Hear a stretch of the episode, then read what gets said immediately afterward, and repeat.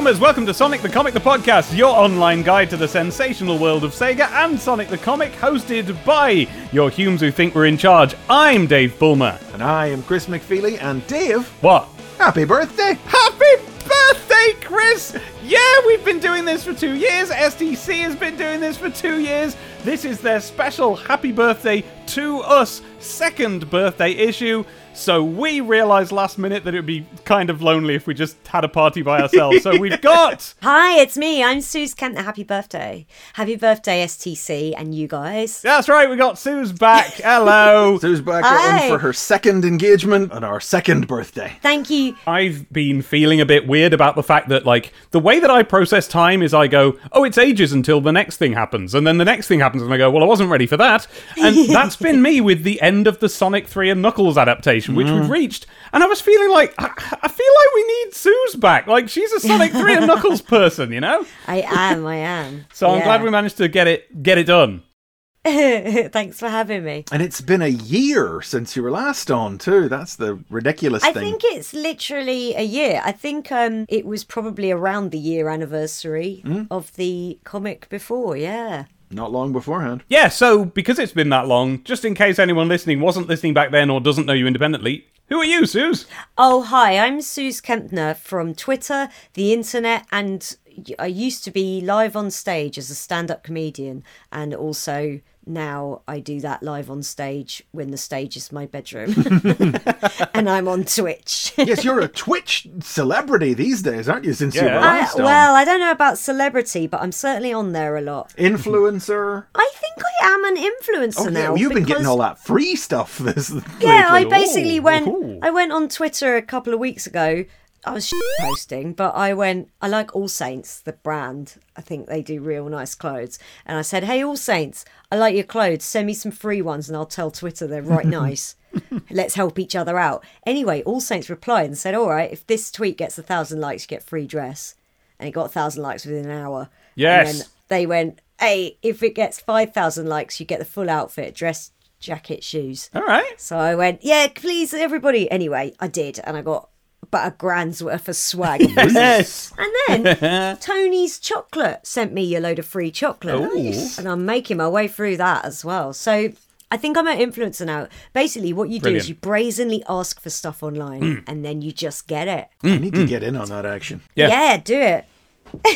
is there any Sonic related merch you would be particularly keen on? There's a certain jacket I'm interested in, but we'll talk about that later We'll this episode. that. Okay, later. okay. So this is issue number 53, uh, cover dated the 9th of June, but released on the 27th of May. So before we crack her open, well, you've said it already, Dave, this is the final chapter of the Sonic and Knuckles adaptation. Seven issues long we've been at this, the true apex of the comic. Yeah. And it occurs to me, it occurred to me now as we hit this issue, because the cover of this issue is a sort of uh, yellow, sort of a few speed lines, a few starburst lines on it, of Sonic doing a double thumbs up, and Amy in behind him, wiggling two fingers, his bunny ears over his head, mm-hmm. because it's the second birthday, two fingers. So oh, that Oh, i- that's yeah, of course. so that is seven issues, and not once has literally the greatest storyline in Sonic the Comic ever got the cover. Good. Not one Richard Elson cover, not one cover ever related to the content of the story. Huh. No, not once. Just then I was like, well, hang on a minute, what about? And then I remember, no, that was back in Sonic 3. This is, yes. Yeah, you got those nice Richard Elson covers in Sonic 3, Yeah. but yeah. Well, uh, perhaps Richard is overworked, but I'm surprised no one's done a cover about it. You know, someone else That's drawing. it. It doesn't have to be Elson. Yeah. Yeah. there's yeah. We've had a bit of short fuse. We've had a bit of Tails. We've had a bit of Captain Plunder. A bit of Shinobi. We had that. We had a, the Sonic's World with Tonic got a cover. But Tonic uh, the Hedgehog. so we got new story, Knuckles, new series, Sparkster, Oh. and an exclusive Sonic and Knuckles jacket and Mega Drive games to be won in this Yeah. issue. Oh my god, I want that jacket and the Mega Drive games. I mean, sure, the Mega Drive games, but like, you can't download a ROM of a jacket. Give me the jacket. I yeah, I'll have that jacket. It's probably the sort of thing that we're all grown ups now. If we wanted it, we could just have it. Well, not this jacket because this was. Here's the problem. That's very much what I was thinking, and I had previously been on eBay to look for it until I read this issue. So we'll get there. We'll get there. Oh. Control Zone. Yeah, it's the control zone where Megadroid, the pretend host of this comic, shows up to say stuff, and this time, hey boomers, what's the magic number? All together now, it's two. Alright, uh, good bit of copy there. But yeah, it's been two mega years since STC went ballistic on you. Ballistic. and two, Megatastic. New series starting this very issue as we're in serious party on down mode. Good. I am glad. I haven't been in a serious party on down mode for a little while. Maybe It's been a while, hasn't yeah, it? Yeah, so maybe something in the in the effect of twenty years. Yeah, I was gonna say it's not the, not the pandemic. No, We're just not. no, no. We are not two guys who get into partying on down very often. The Humans think they're in charge of donned their white suits and are bopping to their Bee Gees LPs. Ask your grand folks. But enough of those saddos. Let's get down to business. Yeah, it's a party where you. God, I. Oh, I, oh, God, I'm an editor and I only know what people from the seventies do. Uh, mm, white suits, uh, Bee Gees, but, but but enough of those saddos. Look at the ask your grand folks. Like we're not losers like them. Like you are those guys. That's to be fair, I'm a bit hazy on what we did to Party on Down in yeah, 1995. what what what did thirteen year olds Uh, do to party in ninety boom, shake, Yes. shake, shake the room. Oh, that's a good one. Yeah. Although even that wasn't that. I think that was more like- 93. I think 95 was like f***ing Smurfs go pop hmm. and stuff. I don't know what happened. It definitely was not. Dupe was d- dupe and Rednex is the best I can think of. Those yeah. do do do do do. I Yeah. remember that. Yeah. Yeah. Oh well, Spice Girls were still a year away. Yeah, that's the thing. We hadn't mm. moved on to any of that yet. Feminism hadn't been invented yet. No. Could you even claim the nineties had truly yet begun?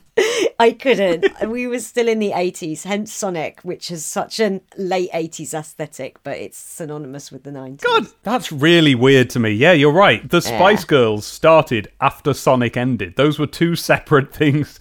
Pretty much, Oh, yeah. don't like phrase it like that. I don't like that. Sonic 3D Blast Yeah. Yeah. And the Spice Girls are from the same, Yeah. probably two month period. yeah, probably, yeah. oh, I don't like that. It's actually four months. It's disgusting. So what you're saying is, when Sonic died, his soul was reincarnated in the Spice Hmm. that's Girls. and right. it- Ooh, which one do you think he is? Oh, he's a, a little bit of them in all of them. Well, yeah, so he must have split Yeah. apart. His soul was separated into. Oh, the Spice Girls are Sonic's Horcruxes. yes. that's it exactly. in, in no way we can possibly justify, but yes. Of course. that's why they had to split Yeah. up. That's because remember, it. Sonic had his baby side, his dresses as the Union Jack side. his, his patriotic side. Well, we're going to see at least one of those sides in the graphics of this issue. now, what I've written in my notes is I appreciate the jocular spirit of iced buns, even if I don't actively get it. What am I talking about there, folks? Uh, th- that's where Megadroid says, You've pleaded, you've begged, Ah. you've sent sticky iced buns. There we go. At last, he's here. Sparkster, the last of the Rocket Knights, debuts this issue. Konami's rocket powered superstar has made it to STC. So enough with the So iced enough with the iced buns. That suggests that people have been sending in iced buns. Specifically. Not sticky iced buns. Like that's two different. A Yeah. sticky bun is not the same as an ice bun. But anyway, that like the the robot's confused. But that suggests lots of people have been. The main characteristic of an ice bun is its sort hmm. of inherent dryness, I think. It's a hot dog bun with icing. Oh, see, I don't. See, I, I think when I think of an iced bun, I think of it like an iced finger with like a layer of icing on the Yeah, top, which can that's be very it. sticky. That's it. Depends how new it is. Depends if you get it from the supermarket or from like a stand. Yes, very true. Fresh from the bakers or Depends whatever if you leave it in the sun. They're they're like no one sent you iced No. I don't know what they're talking about there, I'm afraid. I just don't, I don't think I get that.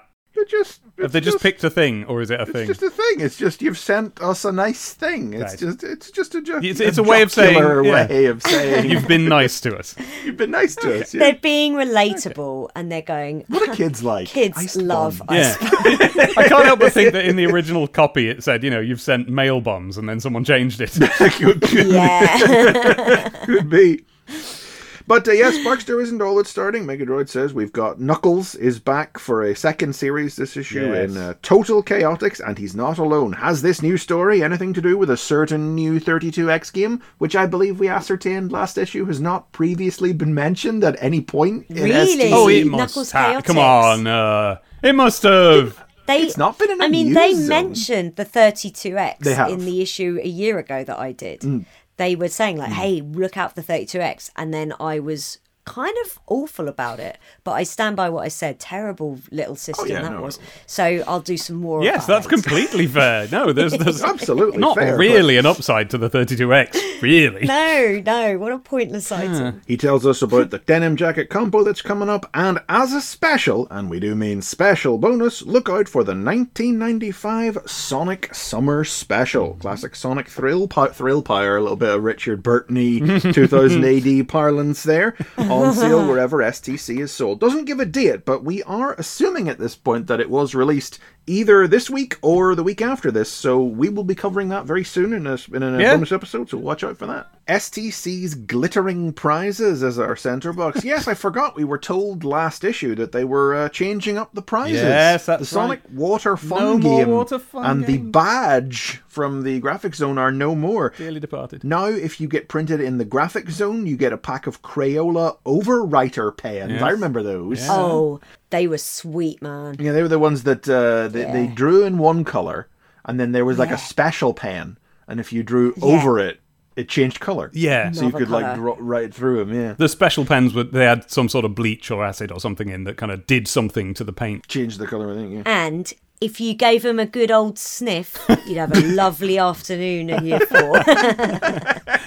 Replacing the Water Fun game for those who get published in Speedlines is a Sonic Organizer pencil tin and trio of pencils. Dave, your diary is contained within that very organizer, right? Yes, It is. Yeah, that was what I used to write my diary Oh. in, so we've already had that on this very podcast. wow. So you can see how they're trying to be relevant now with the prizes. Pens for the drawing page and writing implements for the letter writing page. And Yeah. they mentioned the photo zone. We've only seen that once or twice, but that's basically what's it's, there isn't one in this issue, but it stands in for the graphic zone sometimes. And uh, yeah, anybody who gets published in that gets the Sonic and Knuckles disposable camera. Oh, that's awesome. Yeah, look at it. Remember disposable cameras? Yeah, Disposable they were ca- about eight Yeah. pounds, and you had to pay f- to have them developed. Now their photo zone would be jam packed. It's Yeah. free all on your phone. We've still got our last disposable camera because you know we never finished it, so it's it's in a Well, yeah. box somewhere. Goodness knows what's on it. Oh, a trip down memory lane awaits. Yeah, if I can find anyone who actually prints them anymore. Oh yeah, where do you get photos Yeah. developed oh, I don't anymore? Do they still develop film? Some they wi- somebody will surely. They'll be.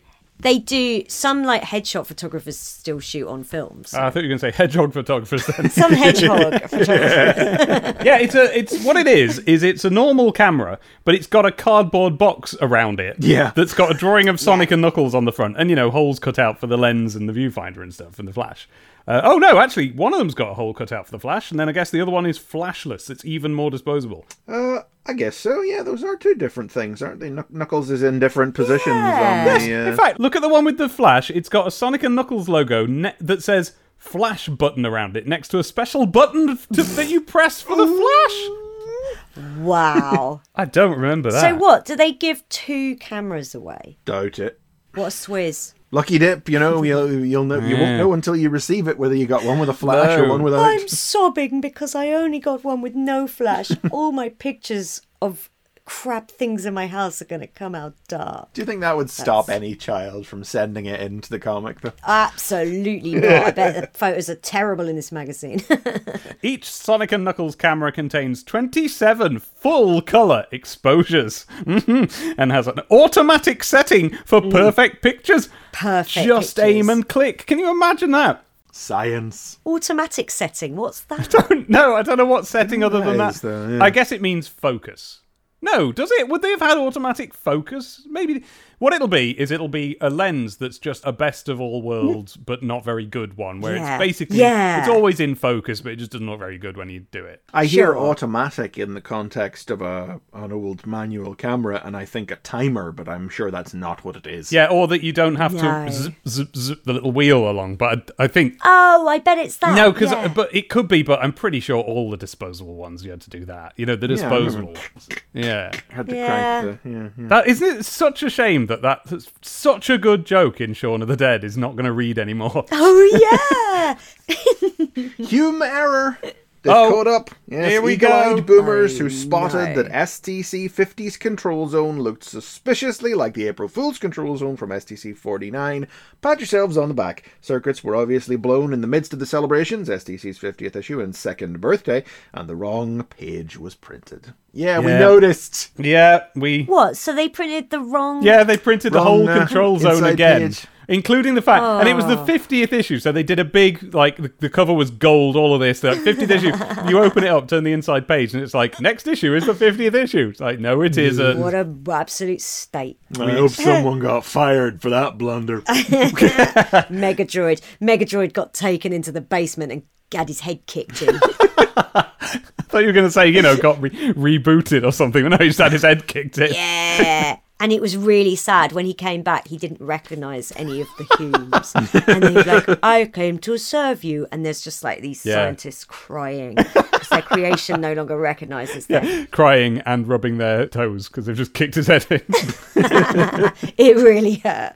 I like the charts, by the way. I like that they put the game charts, and I remember Hmm. loving those as a kid because I'd feel very proud every time Sonic was in a chart. yeah, but That's the thing. It's a sad, sad day in the Oh. charts because last issue Sonic and Knuckles was in, but this this issue it's out. Sonic has dropped out of Oh, wow. existence from the Mega Sonic Drive and chart, is from the out of Mega the top CD 10. chart. He's in the Master System chart, Yeah. but then He what is. else did they have, really? Sonic 2 on Master System and Game Gear charts, right?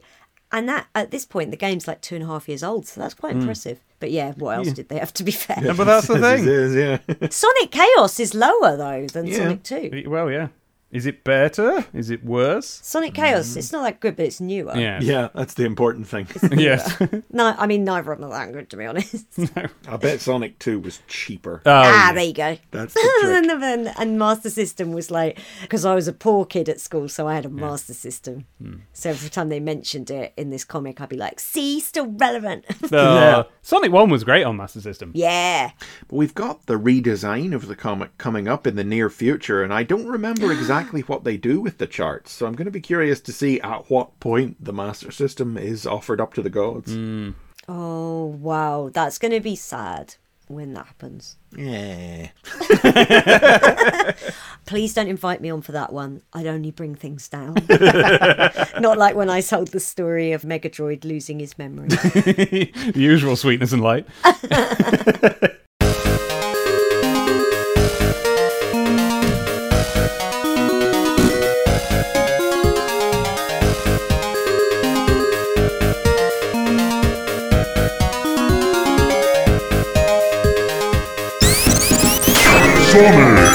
Disaster Part 3, written by Nigel Kitching with art by Richard Elson and letters by Ellie DeVille.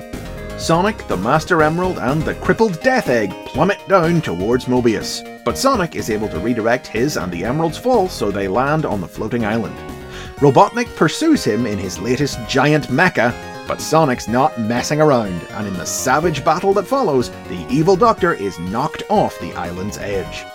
Sonic returns the Master Emerald to Knuckles in return for a little favor. To protect them from Robotnik's wrath, Knuckles must allow the inhabitants of the Emerald Hill Zone to relocate to the floating island.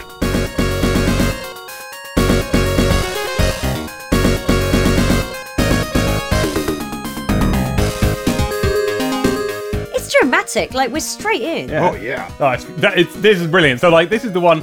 Th- Sooz, I'm sure you remember the, the double page spread, which was the end of last issue, where it's floating island, shooting the death egg, Oh, Sonic falling iconic. out of it, Master Emerald up in your face, all of that. Yeah. Very iconic. Yeah. That was where we left it. That was the last thing that happened. Okay. And we open with It's all over for the Death Egg. And it is. It's getting blown right up. There's bits of it is. shooting off everywhere. Look at it. Do you notice uh, that at no point in the story do we find out like what happens to it, like where it lands or anything?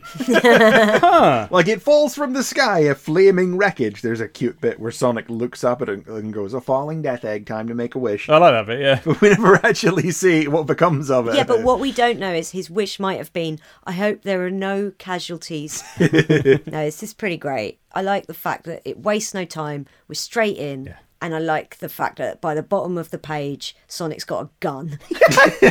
This is one of those panels you tend to see passed around out of context, pulled from the comic a lot. In which we learn that Sonic the Hedgehog does shoot guns given half the chance. Yeah, he couldn't wait.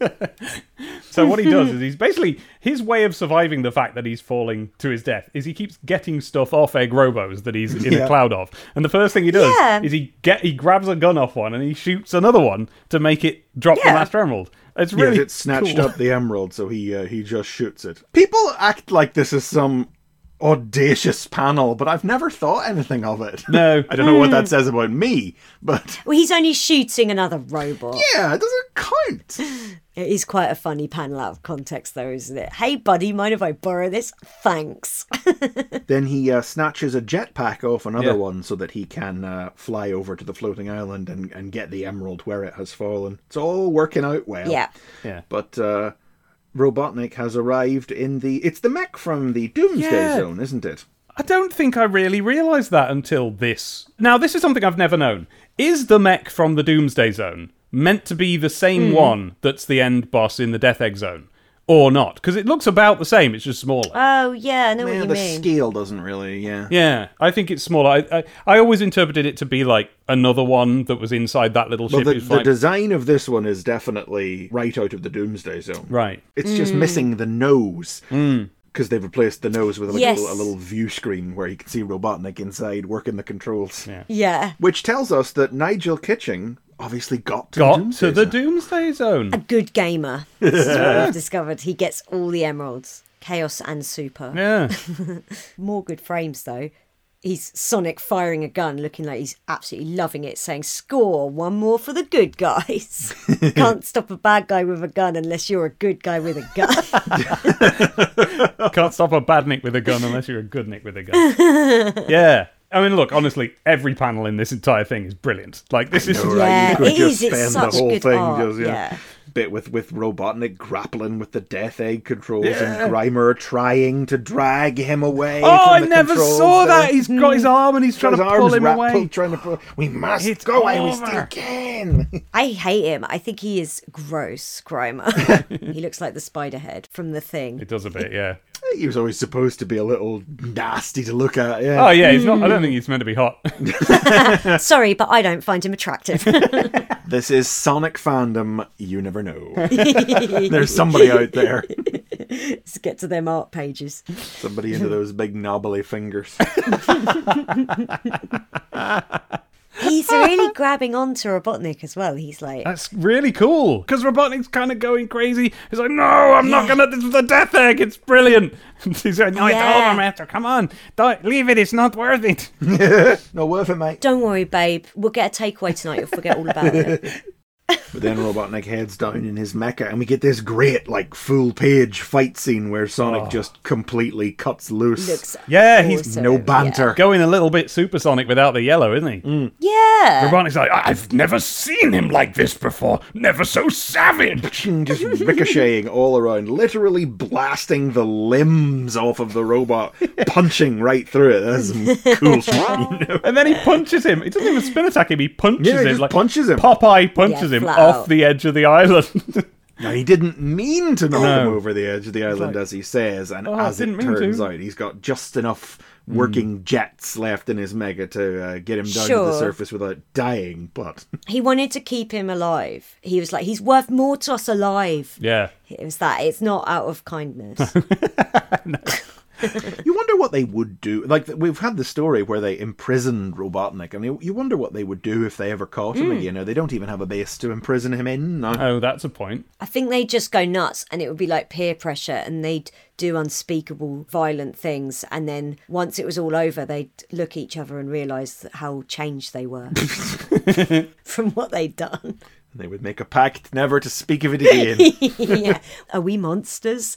That would be Tails and they'd shush him.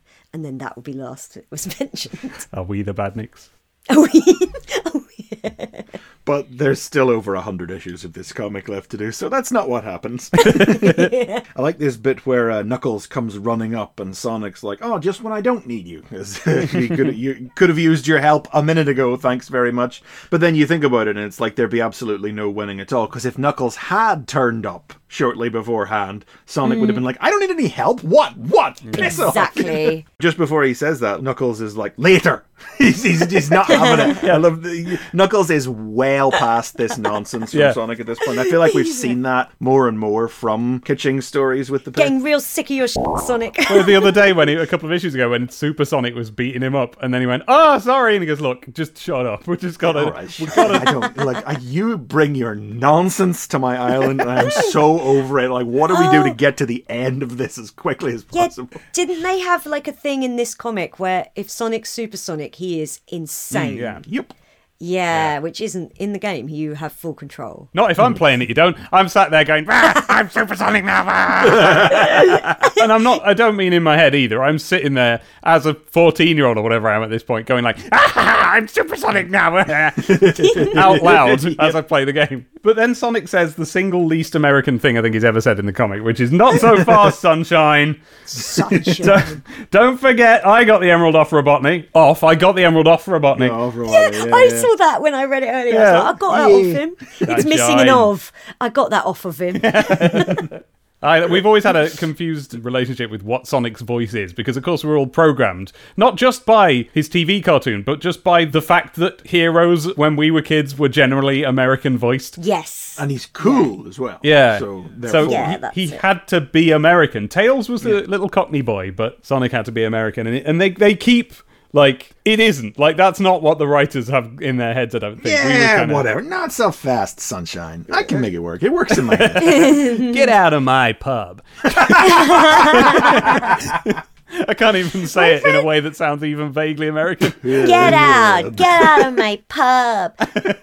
Then we get this great drawing of the refugees Yeah. in their boat. The, because the idea is that, see, Robotnik said, I shall have my revenge. The whole of the Emerald Hill folk is going to suffer like never before. but then he, he says it to Sonic as well whenever he's attacking him. I'm going to squash you like the insect you are, and then I'm going to take care of your precious Emerald Hill Zone permanently. yeah, and this time he Wow. he means it, and we're taking him seriously. So there, in fact, this is the deal that Sonic makes with Knuckles. I'll give you the Master Emerald, but this is my condition. You gotta let everyone come and stay. Yeah, everyone from the Emerald Hill gets to go on boats, and it's a proper, like, you know, quite dramatic. Yeah, yeah, they, they give over the last two pages of this seven page strip to the, the relocation of everyone from the. Uh, this is a. I mean, it's not as big a thing as the way the Sonic 3 adaptation ended with our heroes being forced out of their secret base and turned into a traveling circus, but it's pretty huge. Like, this is Yeah. something Right. that re- remains for like the next 50 odd issues. Yeah. Oh, right. They keep this going. Yeah, nobody lives in Emerald Hill Zone anymore. They live on Angel Island. uh, Sorry, the floating island. Right. And the reason why that's feasible is because it's it's full of all the Chaos Emeralds are there now, so it's basically got some sort of protective shield It's around it. immortal. Pretty much. Mm. They've all gone to live in heaven. Isn't it nice? oh my goodness, that's what the floating island represents. Yeah. Oh boy. Okay, I'm. I'm having a moment. so maybe Robotnik did get them all, and actually this is them going to heaven. They're, this is their death, and but they're okay. Yeah. All right. Well, it's hopeful for children to know. They've gone to live with Grizabella the Glamour Cat. Oh, how annoying! Isn't that bloody film? She jumps out of the ground and punches all their Chaos Emeralds out of their hands and goes, "Moonlight." Shut up! But yeah, that's the big status quo shift that comes in at the end of this Yeah. seven episode saga. Gotcha. It ends on a. I, I always remember finding the, the final panel, even as a kid, a, a, a sort of overly comedic beat for the end of such a dramatic run of stories, mm. mm-hmm. where it's Robotnik in a little hospital bed with a little cartoon bandage and it looks like a chipped tooth as well. Right, yeah. Yeah. Never picked up on that. Threatening that from now on it's no more Mr. Nice Nick. Well, I, y- y- yeah, okay, begrudgingly, you're right. I just never noticed. Because I think what we've got here is a, a very good example of how to end a multi part story in seven pages. Because hmm. we've had our criticisms before of how they do endings and so on. Certainly, some of the other writers will have used an entire final strip just to do an ending. Whereas here, we've got like, you're in the middle of the big fight on page one. Yeah. It sort of wraps up on page what four and five and then you do get two pages to settle down wind down. The consequences of it all it establishes that something big happened And then you get two panels next to each other, the island just rising up into the sky. So that feels gentle and like the mm. speed of the strip is slowing down as we end the story. Yeah. I think it's brilliant. I think I would have preferred if it had ended just on the happy beat, well, relatively happy mm, beat of the mm. island ascending into the sky. Um, The next issue caption is like, "If things aren't already bad enough, here comes Predicto." Yeah, that's that doesn't. Oh yeah. I don't know what Predicto is. I can't remember either, but it's not. I do up. remember, but it's neither here nor there. It's the same thing as we have experienced at the end of every previous big, exciting run of Nigel Yeah. Kitching and Richard Elson stories, Yeah. which is a, it's a one-shot lark of a story from Lew Stringer. So trailing that Okay. as if the it is, oh, it's going to get even worse next time. Right. Whenever this goofy one-shot baddie pops up. And also, based on the information we have, Predicto, it's obviously going to be just a standard superhero comic style. This guy looks like a fortune teller and he's bad in some way. Uh, uh, whatever. yeah. You are completely incorrect, but you will Oh. find out next issue. Oh, Okay. you predictoed wrong. He should have said no more Doctor Robot Nice. Should have said that. I- I- like, sorry to script doctor, but anyway, yeah, I mean, if that's my criticism of the of the whole saga, I mean- it's a relatively minor one, but I like a I Yeah. I like an ending that just is allowed to just like be and just leave you to just drink it in and just sink in it and live in it for a minute without being like, oh, but Robotnik's still out there. and wait till next issue. You know, I just I would have liked just a moment to let the impact of seven issues, uh, depending on how you count the Sonic CD adaptation. If you count the Pirates and Girl Trouble, you know, which that's ten issue. That's that's one, two, three. What is that? No, that's eight. That's that's eight issues altogether, spread across like three stories. Whereas here we've had seven issues spread across three stories. So Well, and mm. we've made the case on this podcast that it's, you know, more than that because Sonic 3, Well, that's if you allow your eyes to slip straight from Sonic 3 to the Knuckles story and back to here, it's a fairly consistent run, isn't it? oh yeah. is it all downhill from here? I No. don't know. Is Right, it? Maybe right. could it be? Okay, I- so look, Chris, you've always maintained that like this is not just the be all and end all of like when this comic was good, which I agree with. But you've Hmm. always implied that you didn't ever really fully care about it again afterwards. But to me, some of the stuff we're about to get. No, well, that's not true because I still read it for a full other year, and the, some of the stuff that's coming this year is no. To be honest, is probably still some of the coolest and best remembered stuff. That Metallix is really cool, and I always held up the Supersonic Running Wild stuff as just as good. So, like for me, there's loads of stuff yet to come. no, I'm I'm, I'm kidding when I say, but but like seven eh, adaptation of the game, game of the comic, comic of the game, the Yeah. bestest of the best stuff when you were seeing in the comic, the stuff you were playing in the game, and you're playing in the game, and the thing you were seeing in the comic. That is the dream, isn't it, when you're a kid? Woo, did we ever have it so good again? No. Maybe put it that way, and I don't know that we did.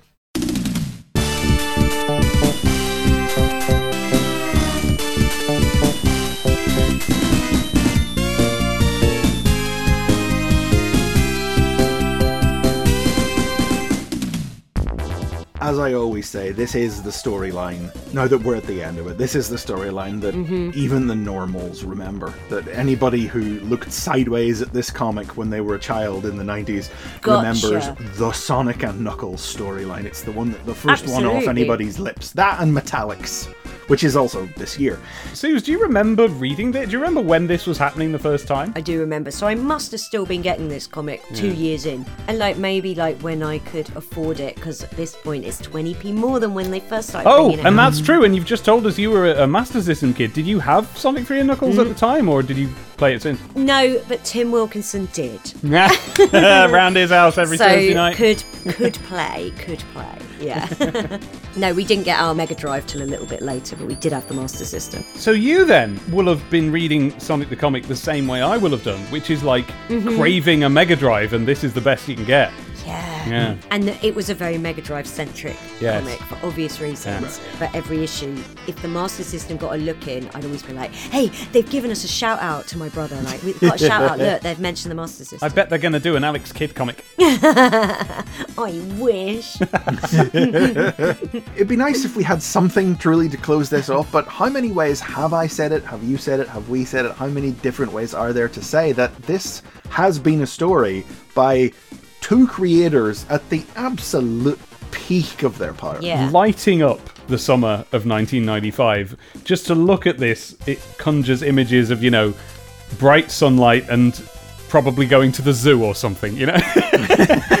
being outside and being and it being nice and lovely and as I'm sure as you're listening to this boomers, I'm sure it's like that out there and that's how we felt and it was just it just everything was right in the world. You had this, you had a bag of pick and mix. Because we were too young and stupid Yep. to know otherwise. That's right, and I choose to be too stupid to That's how you- know otherwise while I read it again now. That's how you choose to continue living your life now. That's right, damn it. I'm young and stupid, damn it.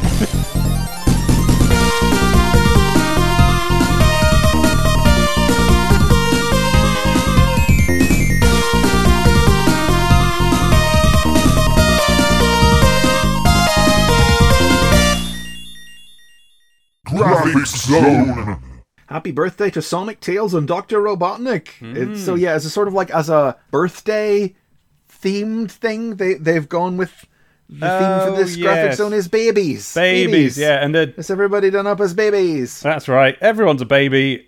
Cool. Okay. It's just horrendous. Yeah, there's just look, okay.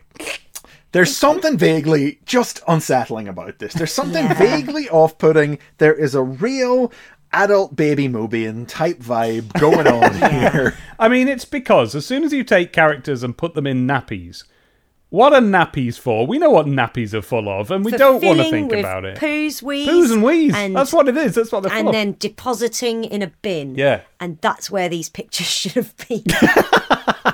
I mean, now, now, now the first page, not too bad.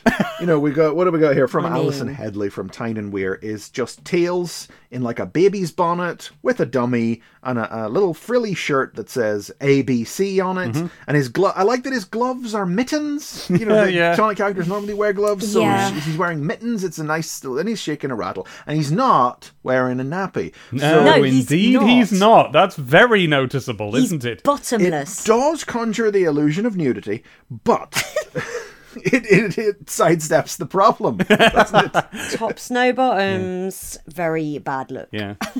yeah, Kenny Lung's picture from uh, Hackney, London introduces a fascinating paradox. It's Sonic as a baby, complete with safety pinned nappy. This one's got a nappy. He's got a dummy. Yeah. He's got a bonnet and bottle. And he's holding a copy of STC. But the cover is Megadroid's head, which makes sense because Sonic is just a baby, so he hasn't had any adventures yet, implying that Yeah. STC has been around for years independently of Sonic and just changed focus to be about him. Some kind of hideous paradox at work here. It's back when it was in black and white and was probably like 40p. Yeah, it's like when you see a picture of, you know, the first issue of the Beano and it's not got Dennis the Menace, it's just Lord Snooty or something. Mm. they, they just they changed focus to Sonic later. But I quite like this one because again, he's gone for baby proportions. You know, Yes. he's, he's he is little dumpy. Yeah. he doesn't have legs. You just see the feet sort of sticking out of the of the nappy. The arms are short. He's really drawn like a baby proportion Sonic. Yeah. Yeah, there's no impression that it's just Sonic dressed as a baby, which a lot of these Yes. others do basically look like. literally Yeah, all that's of the it. others. In, in fact, It's cosplay with the others. Yeah. Yeah. yes. Ugh. Then we have this strange one from Daniel Long from London, which is Caveman Baby Sonic? Yeah, it's Caveman Sonic, but also he's got a dummy Yeah. in. Yeah. It says early, early Sonic, doesn't it? So I think he's been like, Sonic is older than time itself. When he was a baby, it was caveman era. I might know what this is. Mm-hmm. oh. Your Sonic fan art, right, that people send in is like Sonic as thing, right? And we're Yeah. looking at this. I think we're looking at this wrong. We're looking at this as Sonic as caveman or Sonic as baby. What if this is Sonic as Chuck Rock 2, Son of Chuck? That is what I was just thinking. Yeah. Yes. Has he dressed him up as that? Yeah. Except I'm looking at that now, Yeah. and he hasn't got a dummy in. there you go then. What's the other one? What was the uh, Bonk? Oh. What, what did he look like? Bonk game. Ooh, I don't know. You tell me. No dummy. So uh, Okay. I'm not. I'm, mm, I still don't quite know. Let us know, Daniel, if you're listening, and I'm sure you are. I mean, who isn't? Oh yes. Uh, Mark Overton. Uh, they have stretched him to fit the theme here Okay, this is weird. because this is just Robotnik ready for bed. Is that? than a Oh, baby see, this is it. Robotnik. I didn't know what this was actually meant to be because I do not think it's a baby. He's just in. No. he's got a He's just in pajamas. Mm, he's just in his. He's got his beddy booties and his nightcap and his pajamas and his teddy. He's just going to bed. Yeah. Oh, is that meant to be a wee willy winky nightcap? I- to me, it looked like more of a sort of wizard hat, and I wasn't sure what it was. it does look It like is a a wizard. wizardy. It's wizardy, and the pajamas are vaguely wizardy and mystical, aren't they? Yeah. Well, that's sort of the problem is that sort of like any hat that you pull over Robotnik's fleshy cone winds up looking like a wizard hat. Oh, you're right. That of course that's what's happened there. Yeah, it's over Oh, his cone yeah. head. Okay. They thought about Okay. that, didn't okay. they? Okay, so Robotnik's ready for bed. That makes sense now. Yeah, you could, yeah. but then we hit the second page and things mm-hmm. just there's something. Oh, I don't know, man. Here's what I think I've identified what the problem is. The drawings get better on this page. So we take them more seriously, we take them more literally. is that. Yeah, I think they're horrible. they do look like cosplay, like you said, Sooz. It's the it's Yeah. the it's the word for it. They do look like Sonic living that adult baby life. it's that one on the left on the top where it's like crying over spilt milk, and it's been drawn with like an erotic glee. Yeah, this is so Jonathan Boyers from Sale um, has drawn Sonic doing a full tantrum. You know, he's got tears Mm. coming out of his eyes. He's got saliva coming off his tongue. He's got a dummy Yeah. in. He's got a little bonnet. He's got, but what he's there's something about the way he's holding the milk bottle upside down, and you can you can see the little puckered teat of it with all milk coming out Don't of it. say pucker. T- I'm not, yeah, I'm not so keen on that. There's something about it. I, I can't exactly say what's wrong with it. It's unsettling, isn't it? It's it's it's got raw energy. It's got that unsettling. It's like it's like those Sonic pregnancy pictures, you know, where it's like, okay, Oh, no. when you come Yeah. down to it, there's nothing inherently wrong with what's happening here. It's just the mindset behind Mm-hmm. it makes you go, I'm happy to be on this side of a screen. And we shouldn't impose that mindset on these innocent children, No. but you and we try not to on the show. We try not to judge, but this is the worst one yet. Jonathan Boyers, who drew this one, who is from Sale in Cheshire, he was 26. He's now a man in his 50s. The one at the bottom as well, Yeah. it's like Tails, baby Tails, baby Sonic, and they've dressed up as babies and they're looking at each other going like, this Yeah. is awesome. Yeah, it's See, right, thi- now this one is by A. Kearney from Cheshire. who can draw. Yeah. And the thing about it is, is it's a good drawing. Yeah, this this kid like can it's draw. a genuinely It's good really- drawing. It's really cute cartooning, Yeah. but it is just full on adult Sonic and Tails wearing nappies and a bib. yeah, and, And, you like know, having a, a dump, sucking a dummy at and us. Everything. Yeah, we're Yeah. living that adult baby life and we are loving it. it's so great to have the day off so we can dress up as babies. That is the vibe. Sonic's got a bib on that says Robotnik's a stinky on it, which he's obviously written that on himself. He's he's Sonic. Yeah. He's not a baby. Oh, yeah, he silk screened that personally. Yeah. And he's still got his bottle that he just squoze a minute ago. I think these people are really unpleasant for doing this. when you get right down to the base of it. I don't like it. Listen, we don't know where they ended up in life. The last one on this page is from Wayne Marilla from Gainsborough, and it's of Sonic Jr. And, you know, he went whole ham on this. Yeah, again, It a good drawing. It's, Yeah. it's, I thought, you know, glancing at it, I thought it was even drawn on a computer at first, but you Hmm. look into close and you can see, you can see the, um, Colour pencil. the color pencil lens. It's just been very well done. Yeah. Yeah, you know, I'll hand it to him. He can colour in his baby Sonic. He's got a bib that says lunch. Yeah. Yeah, it's he's got a frilly bonnet, he's got a bib that says lunch, he's got frilly little booties, but they are Sonic shoe booties, Yeah. nappy Yes. with a pin. He's holding a rattle and a dummy, and he's got big rosy cheeks and a single tooth. And a little twirl of hair Yeah. that he's got, little baby Oh, yeah, hair little- twirl. little- And the comment there that they've put is the tooth is out, which is fascinating to me because Mm. 10 minutes later they would have put the tooth is out there, wouldn't they? but this is the tooth is out. Oh, like what do kids like saying? Yeah. The truth is out. Yeah. Let's say the tooth is out. is it the most unsettling picture in the whole zone, or is that Jonathan's? oh no, Jonathan's is. Jonathan's like given that a lot of thought, and he's like, Sonic is upset. He's crying and spitting. He's squirting milk. Maybe we'll put it up on the Twitter, get a little poll going, and let the audience decide which one of these is Yeah. more disturbing. And then you get and Yeah. then you get the usual thing telling you not to draw in pencils. And in, in a last desperate attempt to get boomers not to draw in pencils, they're now giving away pens. Oh, really? Do they get livid by the fact that everyone draws in pencil? well, apparently not because they keep printing them. Well, it's just that it, it doesn't reproduce well. I see. They can reproduce it, but it doesn't look as good as if they use pens. Well, it's their problem, I isn't don't know it? why though, because they're they're scanning painted and penciled artwork for the comic. Just use Hmm. that same scanner. What's the problem? Yeah, well, th- but there is also the fact that the artists know what they're doing. Ah, there you go. It'll be that. Yeah. I yeah, I think this is just them going like, it's not fair. The children won't do what we say.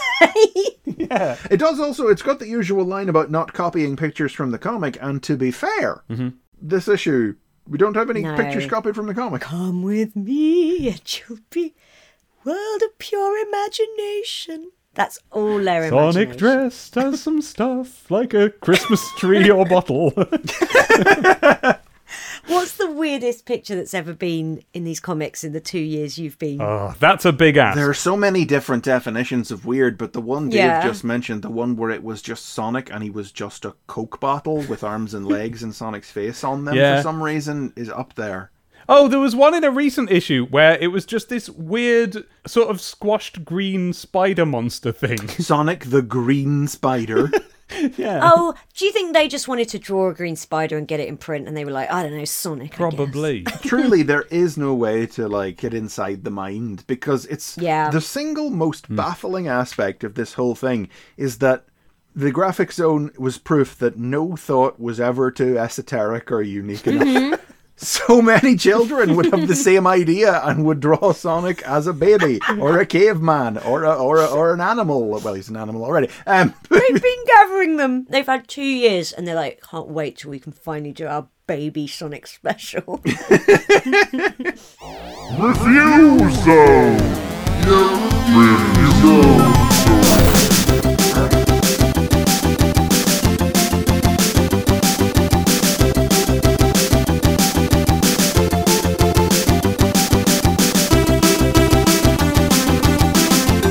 It's Mr. Nutz 2 for the Mega Drive, and like last issue, it's a pre release version being reviewed by Jenny Fromer, hmm. who has a bit of a mixed opinion of it. Talks about how the thinking behind it cannot be faulted. A platform game with a good mix of humor, challenges, puzzles, and longevity, but then it apparently the play is bad. Like the, the experience, the gameplay is bad.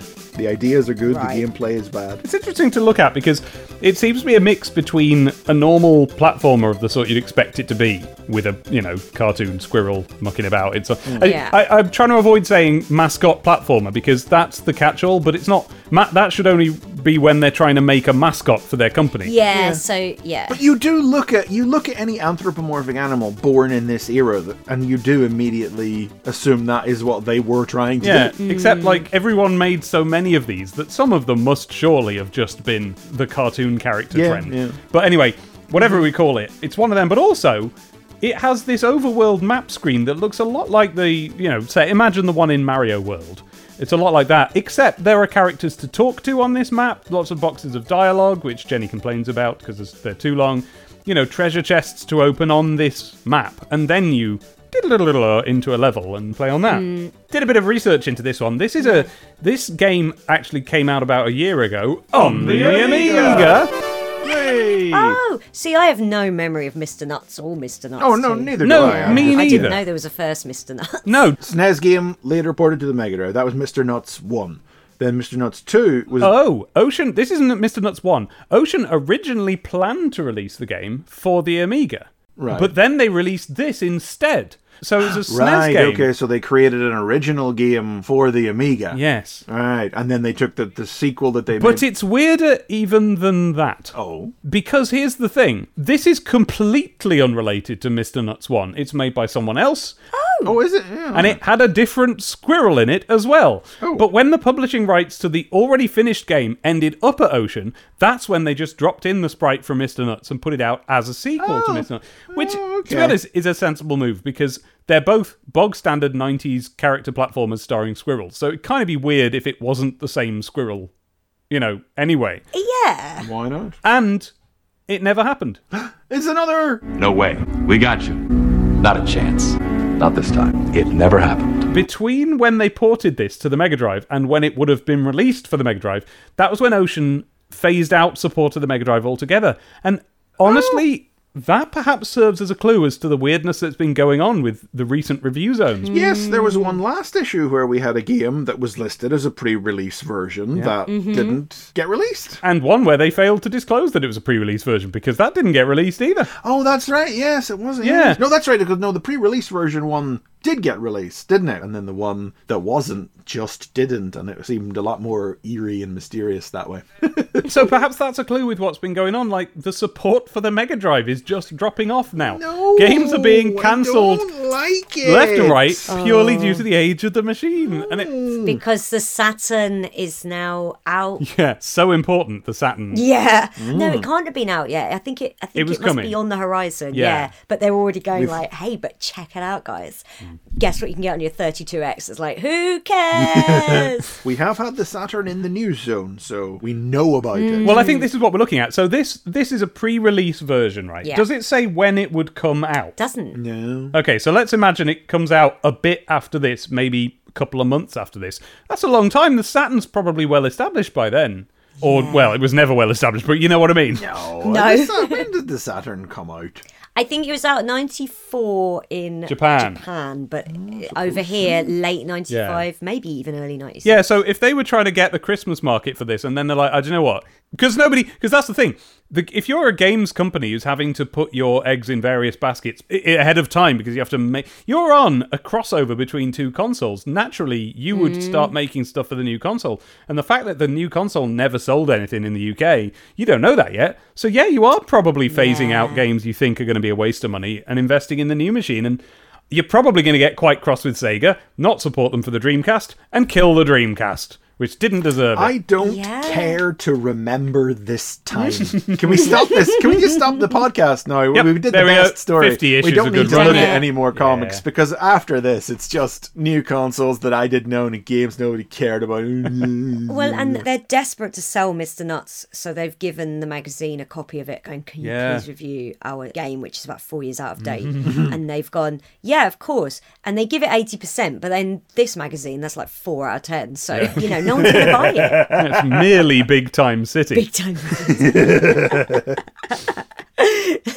yeah, they've all got top one is Mega City, yeah, that's what you want. then Big Time City, then Fun City, fine. But then there's a 30% window for Normalsville. So, and I never saw a game get a Normalsville or Yawnsville, I swear. Got to be rare. There's definitely been a couple of normalsvilles. I've never seen anything get down under 40, but there have been a couple of middling ones. Okay, I wonder what travesty of a game would get Yawnsville.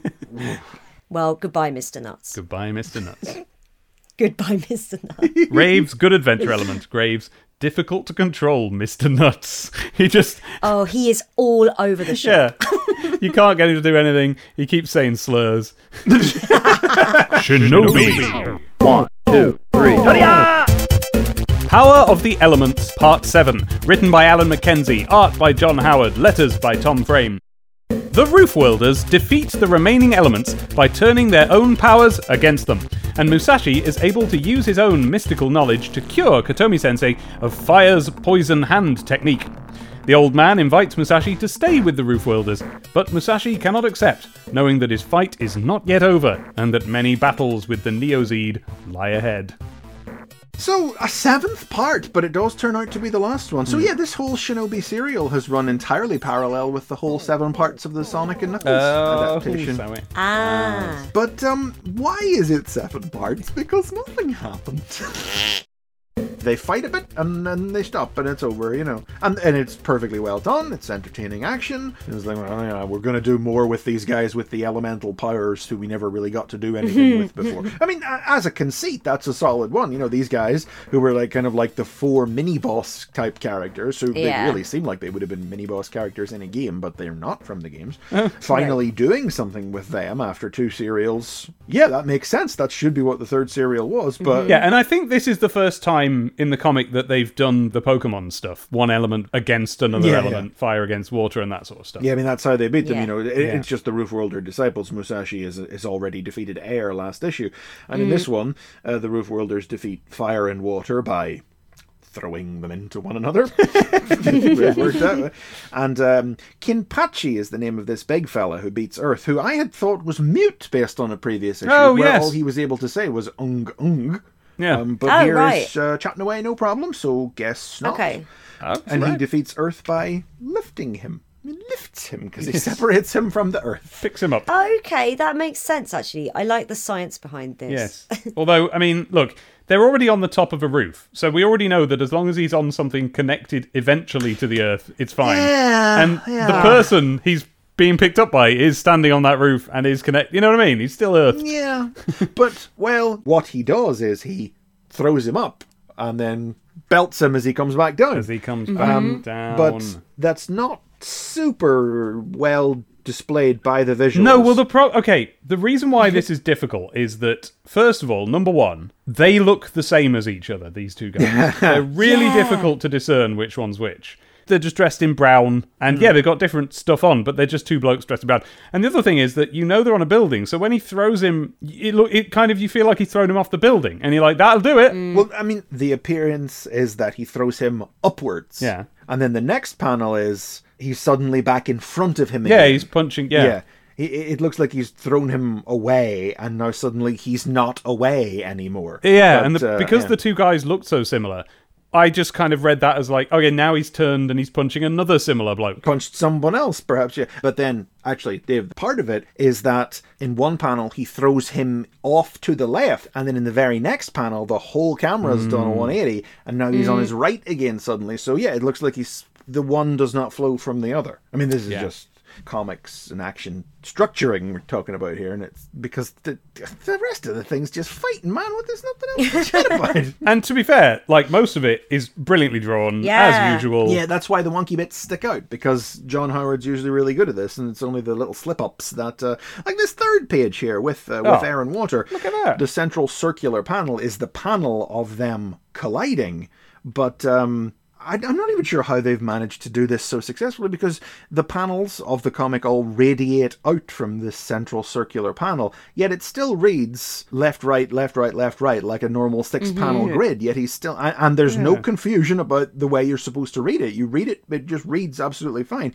Yet he still managed to, you know, sculpt a really interesting like page layout. See, that's Yeah. a great example of it working well versus how the other one didn't. Do you know what? I'll say when I read this yesterday to get ready for this, I don't think I even noticed this was like a weird panel layout. And now as I look at it, it's like, wait, no, that's tremendously difficult to get people to read them in the right order when you do a layout like this. But you didn't even blink. You just, Didn't, yeah. yeah. Hmm. So good stuff. Not the sort of stuff we're tremendously interested in. Yeah, I it never held much appeal for me in general when I was a kid. I remember being like, yeah, yeah, yeah, more Sonic, more yeah. Sonic. Dave's always said he was the same. For me, I enjoyed Mm, Shinobi when I mm-hmm. was a kid, but I did not remember what this serial was about. And getting to Right. the end of it, I see now why. Still, because yeah. it Basically wasn't nothing. really about anything. Yeah, I mean, like the penultimate page is Musashi like lights his hands on fire like fire to like undo the poison hand technique fire used. And then the final page is the obligatory stay no i must go. My enemies will come for me here. I have my own giri here. The, the samurai expression meaning the unavoidable duty the footnote tells us. Yes, yes. It's all going according to Kikaku. what happened to the elements? Where are they? You know they Um, knocked them out but um what happened to them? Oh. I never thought of that. Um, Yes. And we get the same ending as we got with Streets of Rage. I have my own sensei, the Neo Zeed aren't finished with him yet. My war isn't over, many battles lie again, perhaps we'll meet again. Farewell. When he just jumps off the roof with a grappling line. Very cool picture. The end. Shinobi's battles return to STC soon. Nope. Nope. This is it. Never this again. Is the last of Shinobi. Really? It never came back. Never came back. Oh. That's one thing that 1995 very much does represent for STC. Whatever all else you want to say about the golden age or whether it's uphill or downhill after this. Yeah. As we move into the second half of this year and the start of next year, we are now in like the final year of the strips that are about other video games. Right. Aside from Decap Attack. Okay. Wow. I do wish that we had something more to say about Shinobi to bid it farewell. I know. Because I, I, I mean, Dale, I think you and I have enjoyed reading Shinobi probably more than we did when we Oh. were uh, young. Def- definitely more, no question about it. yeah, I had uh, no interest as a little kid. No, I've said it many times. It was just blokes. Yeah. yeah. yeah. Just men. I'd have preferred Mr. Nutz. yeah. The Adventures of. I mean, honestly, if yeah, imagine if Mr. Nutz had showed up in this strip or something. That'd been brilliant. Oh, Mr. Nutz is here with his 80% and he's out of control. and Shinobi's like, Stop it, Mr. Nutz. Leave the children in the orphanage alone. And Mr. Nutz is there doing the wanker sign at kids in an orphanage. Can't, there's no control controlling him. Can't control them. He cannot be controlled. He's so punk. when you break down like this seven part serial, it's just the same thing happens twice. Mm. he meets the roof worlders, the elements attack, he and the roof worlders fight them and force them back. Mm-hmm. Then they come back and he and the roof worlders fight them and beat them again. I, I, mm. both both mm. times ending with Katomi Sensei being badly wounded, only to then survive through mystical ninja knowledge. Yeah, honestly, that poison hand technique, you just want a bit of Germolene on it and you'd be fine. And you've got to have the old smelly pink Germolene, not none of that stuff you get now. And it would have been all right. Agree. It's literally just the same thing happens twice. It's Yeah. bizarre how thin this was. So, while I'd say I'm sorry to see Shinobi go, I think it would be a bit of a lie because I think this final serial has maybe illustrated how the team didn't really have many more ideas for where to take the uh, the character storyline. Not to say that this has been like bad or unenjoyable, but it's just been very thin. I'll miss it for what it represents. and what Yes, it yes. represents is that, like, any game could show up in STC, which we now know won't really happen again. This is true. And hmm. you- you're very right. I will miss it for that. Yeah. Just some advert! Just a page of advert! we got a two page advert here, a big two page spread across the central hmm, pages. haven't seen one of those in a while. How? This is what I'm wondering, right? Chris, Sooz. Hmm. Hmm. How do you catch a Smartian? Well, I don't remember Smartians at all. First of all, I, hmm. I saw this ad and I thought Smartians were Smarty mascots. This is for Smarties, chocolates. And I didn't. Wait a minute, hold on, was- stop. Because Americans have a different thing called Smarties again. Yes, Do but they? they are so terrible that they truly do not warrant. What are they? They have these horrible little chalky, disgusting things. I think they have called Smarties. How dare you? Our Smarties are fantastic. oh, but they're not chocolate covered in a sugar shell. That's what a Smartie is. It's just it's a Yeah. essentially a sort of a tablet shaped, you know, thinner in the edges than it is in the middle. Yeah, discus. D- yes, a discus of chocolate, smaller than a minstrel if you have those there. They probably don't. Mm-hmm. That's interesting. They're still called that. A discus of chocolate with a coloured sugary shell uh, on the top of it. Different bright colours, but not just bright. Not like primary colours. They have their own shades. That when you look at Smartie purple, you think only of Smarties, don't you? That's so true. It's a beautiful mauve. Hmm. And the orange one genuinely was chocolate orange. Yes, it's the Hmm. that well, you know, it's funny that you mention flavors because the first thing I did when I saw this after going, What Mm-hmm. Smartians? I don't remember Smartians. I thought this was a period where these were mascot characters being used to sell Smarties, but they're not. It's a it's a promotional giveaway, but we'll come to it in a Mm. minute. The first thing I did was look to see if blue Smarties were a thing yet. Because you remember you remember when they Oh. added blue Smarties? I don't remember. I thought they were always a thing. no, were I not. do. Well, there's some on this page. They are dotted around this page, so this I Mm. don't remember when they added them. But yeah, they made a whole thing out of it. There was a whole promotional campaign about the fact they were adding the blue one to Smarties. And Am I conflating this with something else, or was it the same promotion that the blue ones had sunglasses on, No, I can't remember. printed onto the? I chi- do remember this, but it wasn't the blue ones. It could be any of them could have sunglasses. Oh. yeah, and it different was things. so cool. Yeah, Because Smarties are so cool. The thing was, I had convinced myself that the blue ones tasted differently. Yeah. Uh, you know, because the orange ones Yeah. did. Like, they do have Yeah. Right, orange yeah. oil in it. All other Smarties Yeah. Mm-hmm. were identical, but the orange ones do have orange oil. But I had convinced myself that blue ones tasted different and Mm-hmm. that I didn't like them. I was convinced the blue ones were the rotten ones out of a pack of Smarties. Gross. And I would surreptitiously put them in the bin.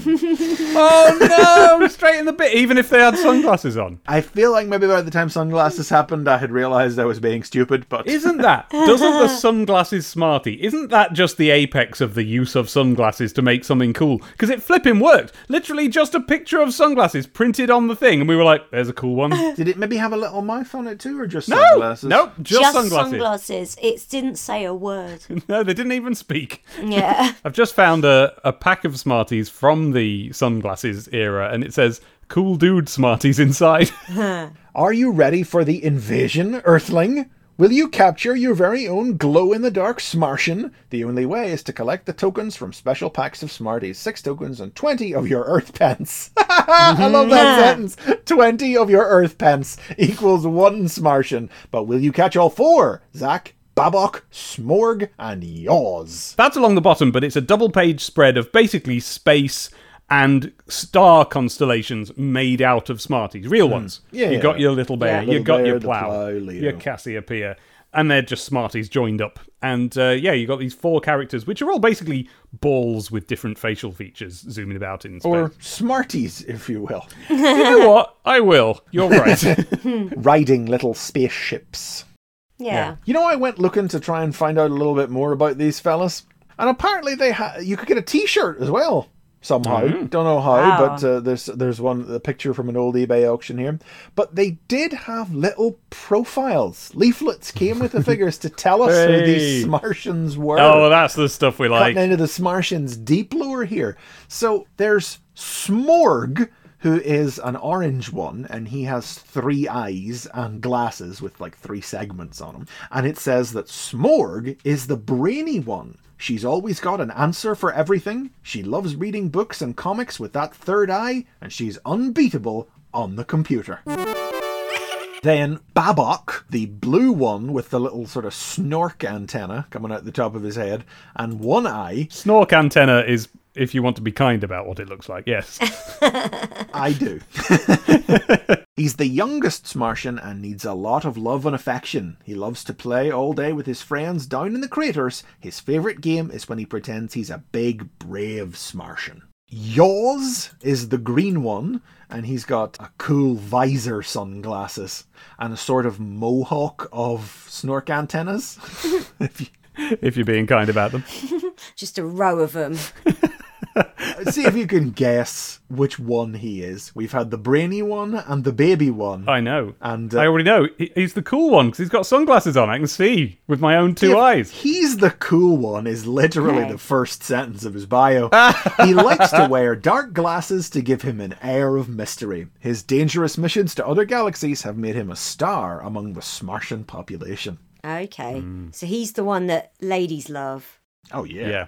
Ladies love Yaws. And lastly, we have Zoc, who is the yellow one. Also has a single eye and a big blue hangy outy tongue and a sort of again a sort of mohawk of actual red hair. And I gotta say, I gotta say, the blue that they've selected, playing against the yellow there, that is the perfect colour for that character's tongue. I'm very happy with that colour choice. and can you guess this one's personality? Is he a massive idiot?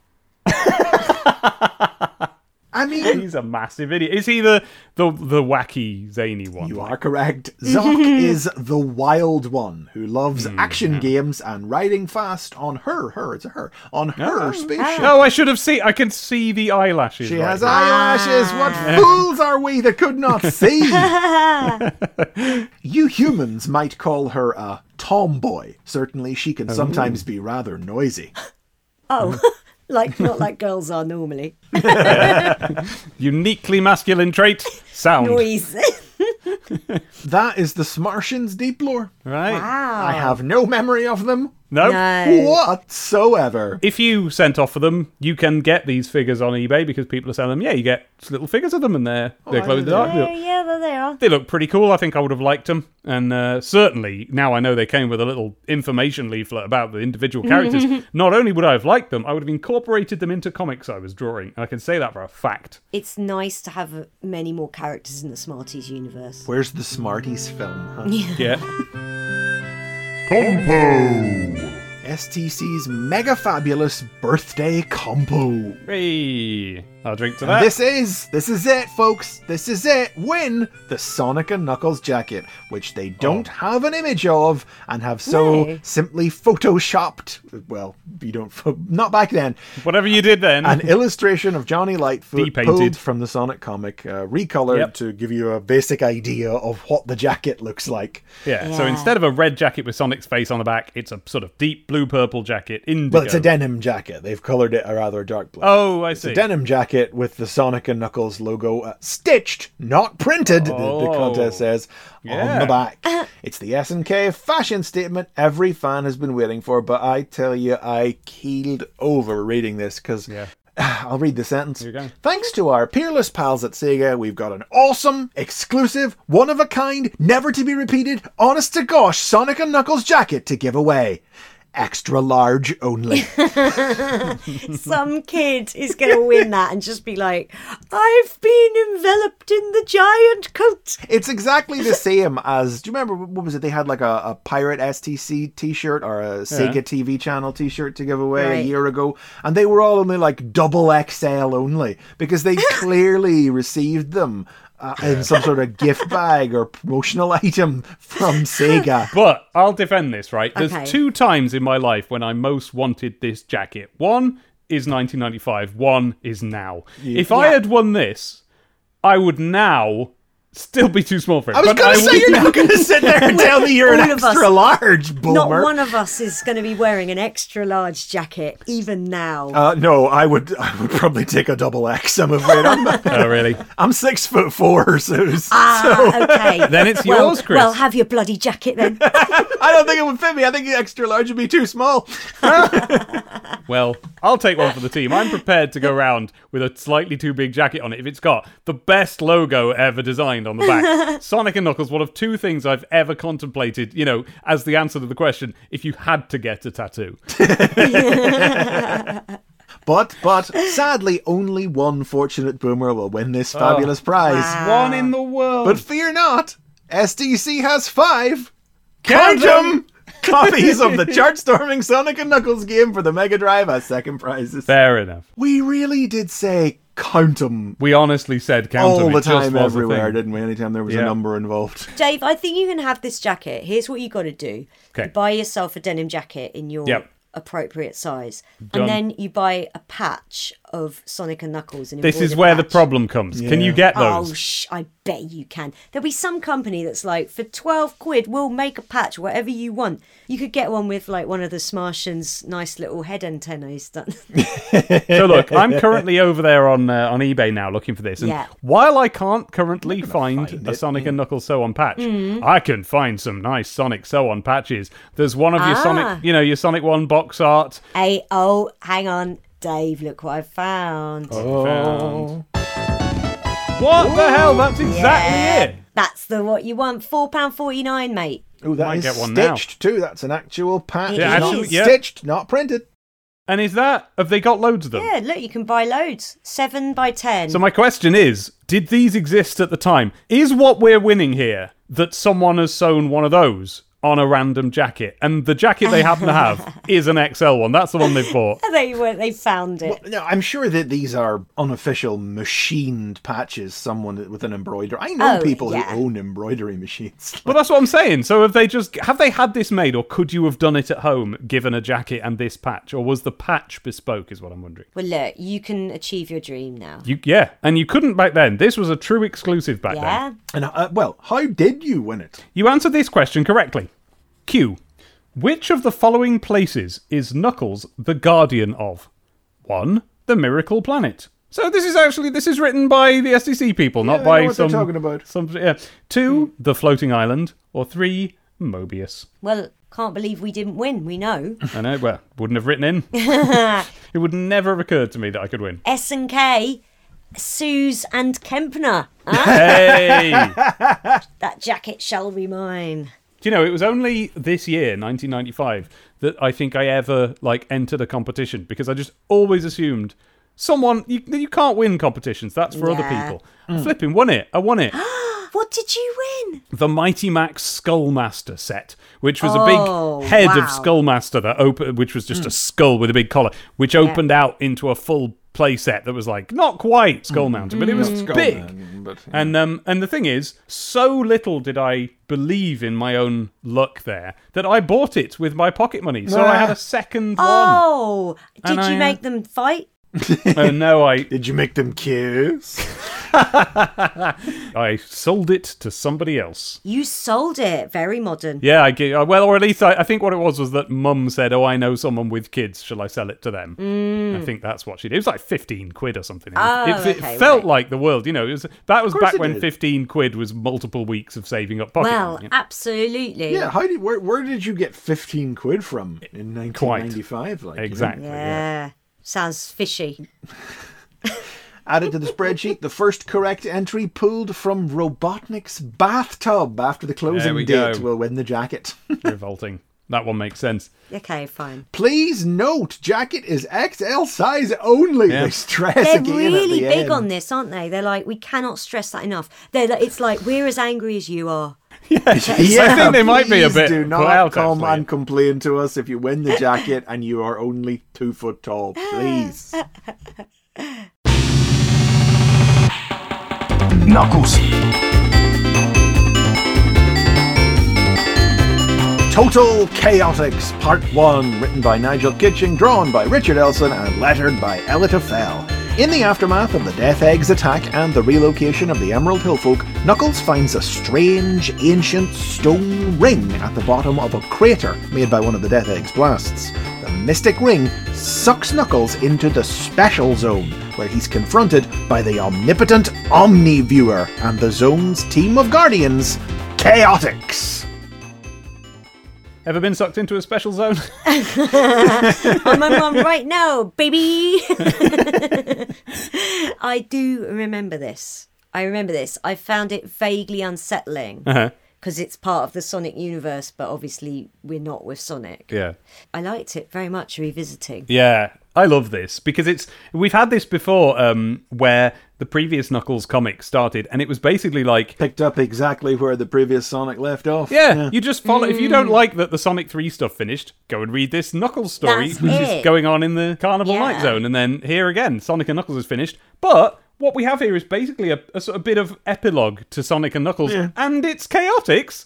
Yes, Yeah. please. The thing that I remember getting, I think we talked about it back at the time of the first Knuckles serial, was that getting the issue and finding out Richard Elson was drawing Mm. the Knuckles story Uh-huh. made it feel special, made it feel like it was genuinely just the next part of where the Made it feel like a real one. Lew Stringer was doing the the Sonic strip that issue. I see. and the team was over here on Knuckles, so this is where the story really continued. And I seem to remember as a kid assuming that because Knuckles was starting in this issue, this not the issue after, but the same issue as the Sonic story ended, which was not the case the first time around. There was just no way Elson could be drawing this one too. I know. So what we wound up with is two Kitching and Elson joints in the same comic. I mean, god damn. Yeah. You timed that digestive poorly. Yeah, because I thought you were still talking. Keep talking. talk about the talk about the Chaos Emerald Chamber or whatever. I mean, well, it's literally just epilogue. Uh, Knuckles has got the uh, Master Emerald back in its chamber with all the emeralds at full power for the first time. There's a protective force field around the island, so Robotnik can't come and get them, even though he doesn't know they're there. We see the uh, Emerald Hill folk moving into the Mushroom Hill zone, a, a zone that the adaptation just sort of uh, skipped over functionally. So it's nice to go back and see it used here again. Yeah. and it's wonderful that it's like the first levels of all Sonic games are functionally the same level. You know, hmm. Green Hill, Emerald Hill, Angel Island, Mushroom Hill, Turquoise that- Hill. Yeah, Deep cut hill zone there. so it's nice to see the Mushroom Hill zone repurposed to be like the equivalent of the Emerald Hill zone in story, where these people come to live. And isn't it, that hmm. panel lovely? Oh yeah, Yeah, you're looking it is. looking down over a village made out of you know a sort of Smurfy village made Yes, into super Smurfy. carved out of the mushroom. It's like a big Star Wars map painting. Yeah. It's got that kind of scale. God, I was under the impression that despite how good the Sonic 3 and Knuckles adaptations were, I thought before we did them in this podcast that they breezed over most of the games and like only showed you glimpses of them. But no, like nearly all of it was in here. And here, yes, we are covering the Mushroom Hill Zone, the one bit that we said we'd skipped over in the Sonic. The only stuff. thing we didn't get was the flying battery. Ah, yeah, yeah. And uh, yeah, Knuckles goes down to check out a crater that's been dug up in the island from, from the egg, and he finds this uh, this stone ring. He, he can't read the ancient echidna writing on it. Thinks it says something about a dream country. Yeah. Then it, it activates, and he gets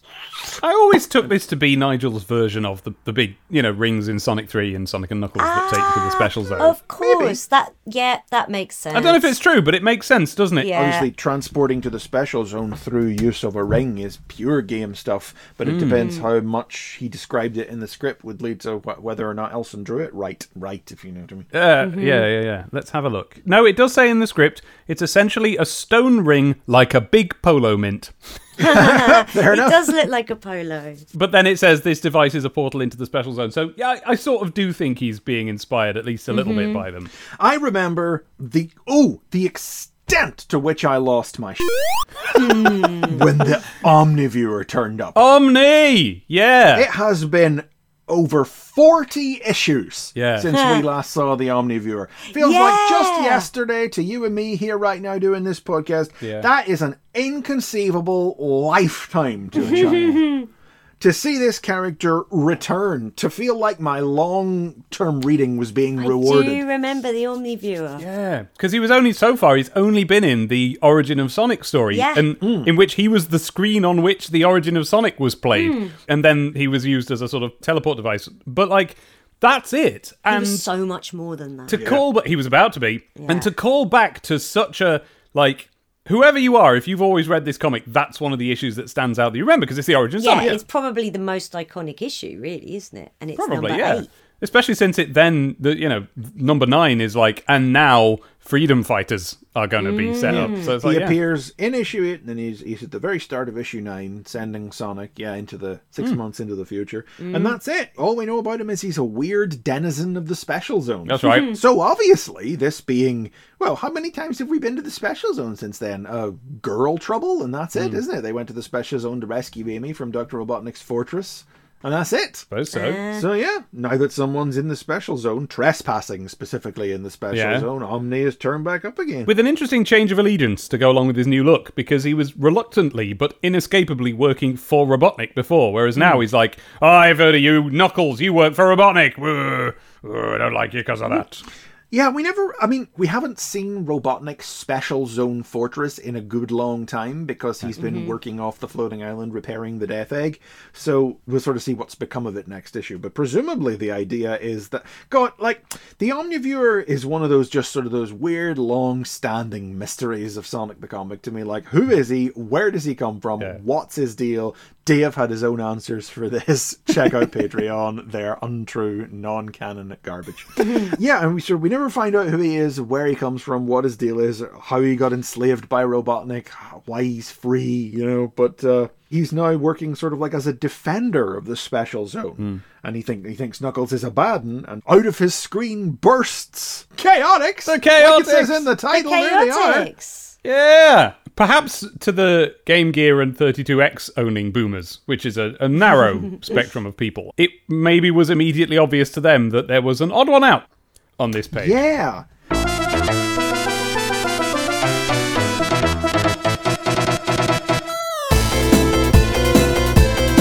Now, I was not either a Game Gear owner or a 32X owner, but I still knew it was an odd one out. Oh, I didn't. Not me. This comic was my source of information about the Chaotix, so I had no reason to believe anything other than that Knack the Weasel was in fact a member of this team.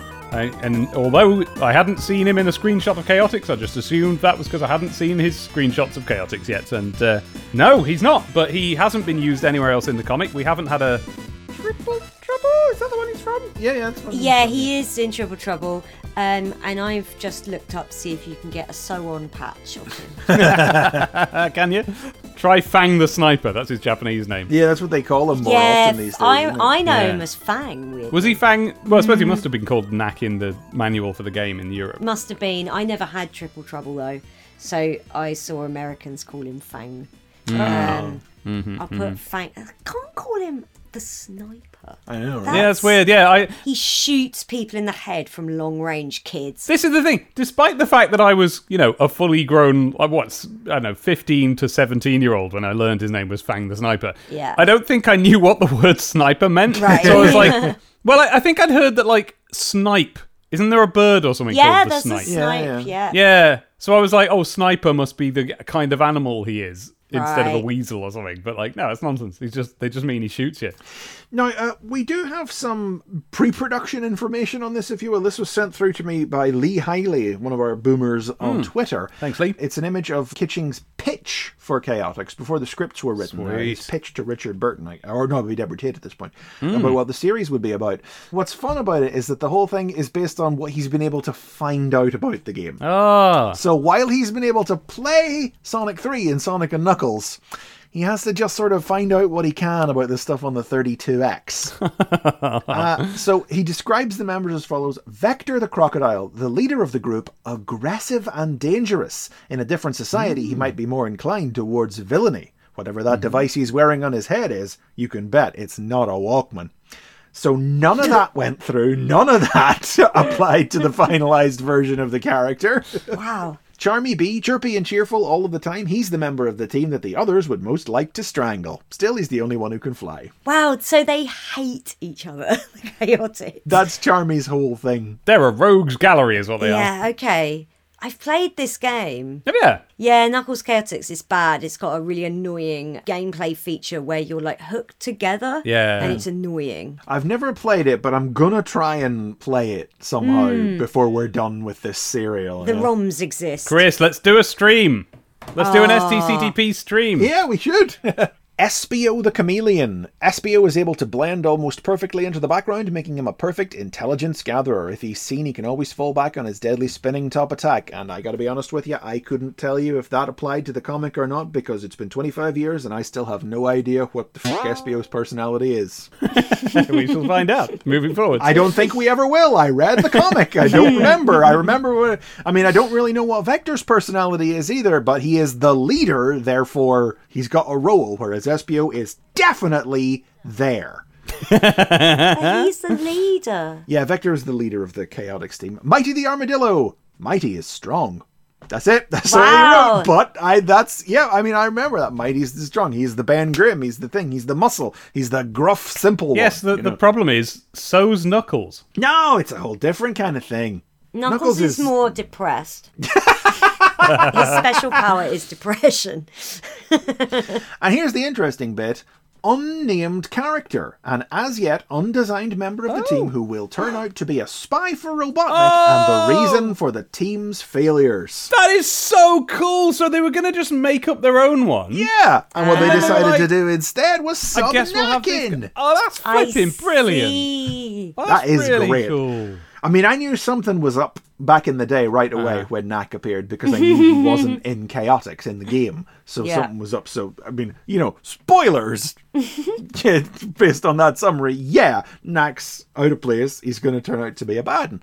But, uh, but yeah, they were gone. Now, uh, another cute note here is uh, Heavy and Bomb. These two heavies are in the service of Robotnik, but since I can't find out anything about them, perhaps it'd be best to avoid using them. Hmm. Heavy and Bomb. I can't even remember who they are now. They're two robots that are in the game, but they're not in the strip. He doesn't use them in the Right. strip. Yeah, hmm. that's interesting. So that's pretty much that strip. It wasn't very long, not a lot happened in it, except that it's epilogue from the Sonic and Knuckles story. A bit more of that. Great. We get to see Knuckles, what's going on with the floating island. Great. What's going on with the Emerald Hill folk. Great. And now Special Zone, Omni, Chaotix. Yes, please. That I am now dedicated to reading the next issue. If basically, if you were the sort of person who were like, well, "There we go, Sonic and Knuckles is finished. It's I'll over there." now. I can stop. No, Nope. you know, maybe that's what they were thinking. They could genuinely have been thinking that. Yeah, yeah. Not affording anybody a little jumping off point. Mm, yeah. I remember my great experience with something like that as a kid. Not, it would have been around this time, in fact. I was uh, buying one of those part works, one of those things where you get a piece of a model kit with every issue of a magazine. And I don't remember the name of the magazine, but it was an insects thing, and I was collecting a glow in the dark model of a spider. and uh, each magazine was full of interesting and gross facts about bugs because it was the 90s and we were children and we liked Yeah, that sort of thing. and they get like one little stick of plastic, and that added to Yeah. your model. It was Yeah, a limb or whatever. But I completed the spider. I did it. Ah. Hooray! Because it wasn't, you know, it wasn't like it is today where it's like 60 or 80 issues to Right. make a working model of a Yeah. DeLorean or whatever. and they only get 20 issues in. Yeah, I completed the spider, but in the same issue where you got the final part of the spider, you got the first part of a scorpion. Oh, so what are you gonna savage, do? yeah, yeah. Not do the scorpion? Yeah. And I was like, no, sorry, uh-uh. I'm going to take this scorpion stinger and wedge it up in the spider's mouth as an extra pair of fangs. You're not getting me for another 20 or My, uh, 40 of these. our, our most annoying one of that was that my dad signed up to a part works of The Prisoner. Oh. And it came with an episode of The Prisoner Mm-hmm. per issue. And this there was no box set in those days, so it was the only way to get it. So It's you a pretty short part work altogether. yeah. you all together and you got a drawer and it you know opened up like a like a in a filing cabinet and you put all the DVDs in that and they never quite got to the end of the series. They didn't even manage to finish it, but there's only like 17 episodes of The Prisoner or something. Yeah. Apparently nobody bought it. Maybe there was Well, a that- DVD box set and it was just that my dad didn't know that and so everyone else was just I buying that. own the DVD box set of The Prisoner, so there definitely is one. But Oh, there who is one knows if now, it exi- it- uh, yeah, who knows if there was then? That little filing cabinet box still sits in front of the TV in their house Oh to this no, day. gathering dust, a tragic illustration of the folly of the part work. I wonder why Kitching decided to set this in the special zone though. That's Yeah. the one thing, because the game isn't in the special zone or anything. No. The game's a weird one. It's set on Carnival Island, whatever that is. You know, It's got the most migraine inducing colour palette I've ever seen.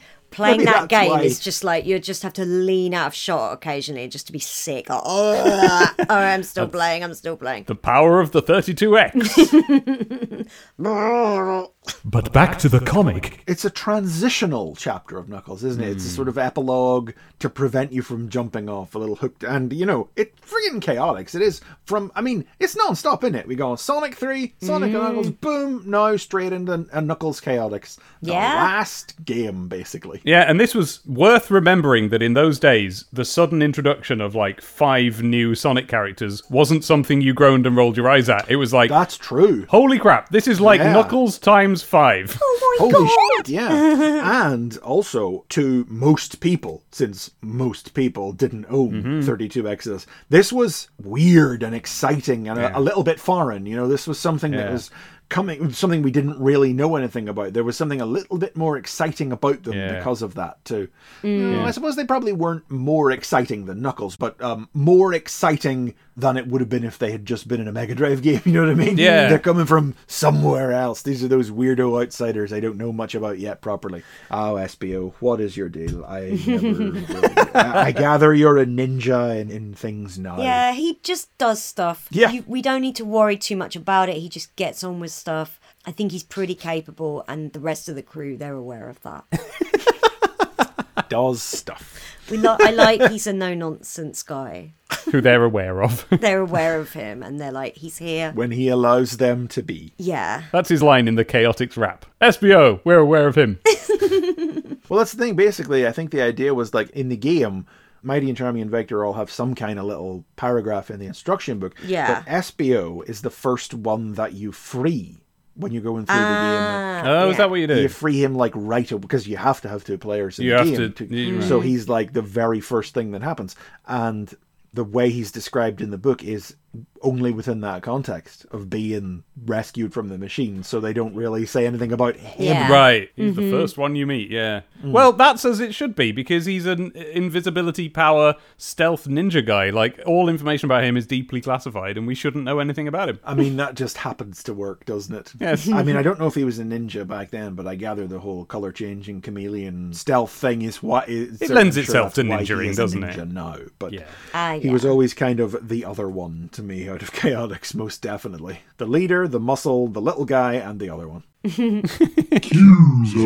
Q-Zone. What's in the Q Zone? Um, Aladdin for the Mega Drive, Jurassic Park for the Mega Drive, uh, Sonic Chaos for the Game Gear, and Sonic 3 and Sonic Spinball. It says right here at the top that the Q Zone has provided mind boggling relief for plenty of boomers over the past couple of years. That's right. That's, yeah, I don't know if I've ever been mind boggled by relief. Oh, I'm so relieved. My mind is boggled.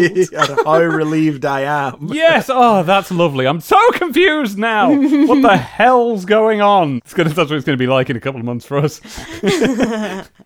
I'm just really relieved that now I know the level select for Sonic Chaos. Yeah, there you go. You can go off and try that straight away. Yeah. Press up, up, down, down, right, left, right, left, two, and then one. And you won't need it. Sonic Chaos is too easy, if anything. Even the editor has mistaken David Gibbon for Dave Gibbons this issue. Game guru David Gibbons. Oh, yeah. But it isn't. It's Dave Gibbon. No, it's David Gibbon. Singular. It's funny, I've never met any people with Gibbon based names, but apparently there's loads.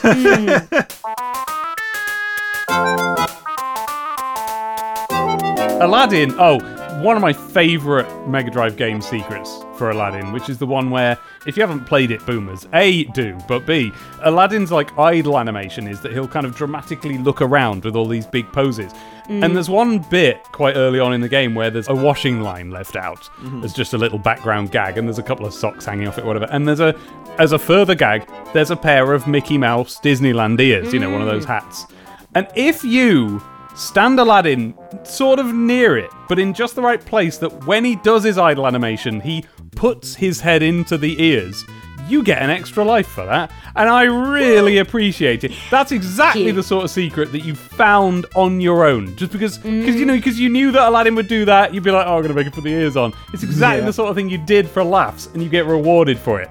There. Brilliant. It's it's like um, what do they call them now? Like achievements. Yeah. It's like an Oh, yeah, achievement. yeah, I like it. In fact, they re-released the game recently, didn't they? So I bet that's an achievement They now. did, that's right. Yeah. Ah. It is, yeah, yeah. Sonic Chaos.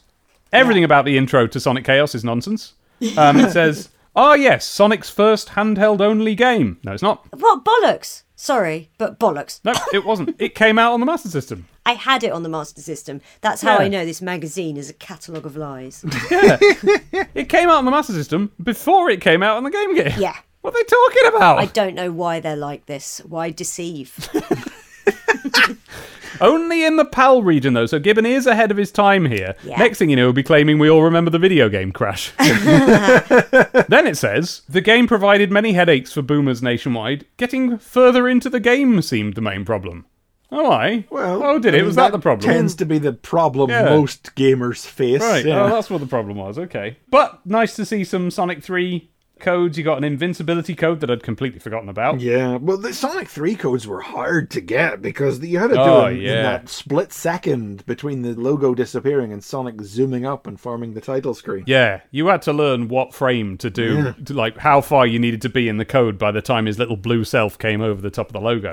But it's, uh, what about the old uh, debug mode? I love and debug. Supersonic Mm-hmm. code. I like this one, this infinite lives code. Hmm. Yeah. Where you just uh, get to the launch base zone, hold the start of a super spin dash between the klaxon alarms. That's that bit, yeah, in, in this launch base where you you pass through a pair of sirens and it sounds an alarm and one of those little bird badniks comes zooming down at you. So you just stay in there and hold a spin dash. Just stay so there. They just keep colliding with you. And I, I guess. I guess apparently points get you extra lives in Sonic. Who knew? Yeah, I think it's a hundred thousand points gets you an extra life. But if you like jump on three in a row without touching the ground, it's not just a hundred points for each. It's like a hundred, five hundred, a thousand.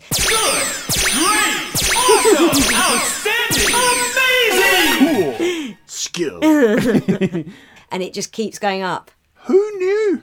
Yeah. Yeah, no, I used to, I did used to do that. I did used to stay in that spin dash in the launch base zone, and they're like, what would happen if you taped the button down and just went away? Oh, Like, would you come back to nine nine nine lives, or would your Mega Drive have caught fire? Well, you'd have to. How long are you leaving it for? Because remember, the level stops after 10 minutes. That's true.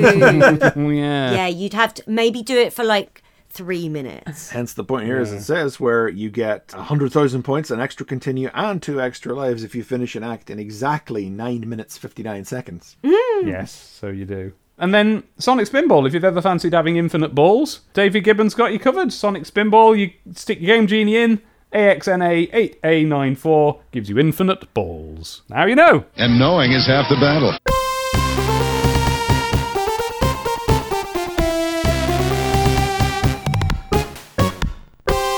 Sparkster! Last of the Rocket Knights, Part 1. Written by Nigel Kitching, art by Keith Page, letters by Steve Potter. Sparkster, hero of the planet Elhorn, arrives in Zebulos City only to find that he is wanted by the authorities.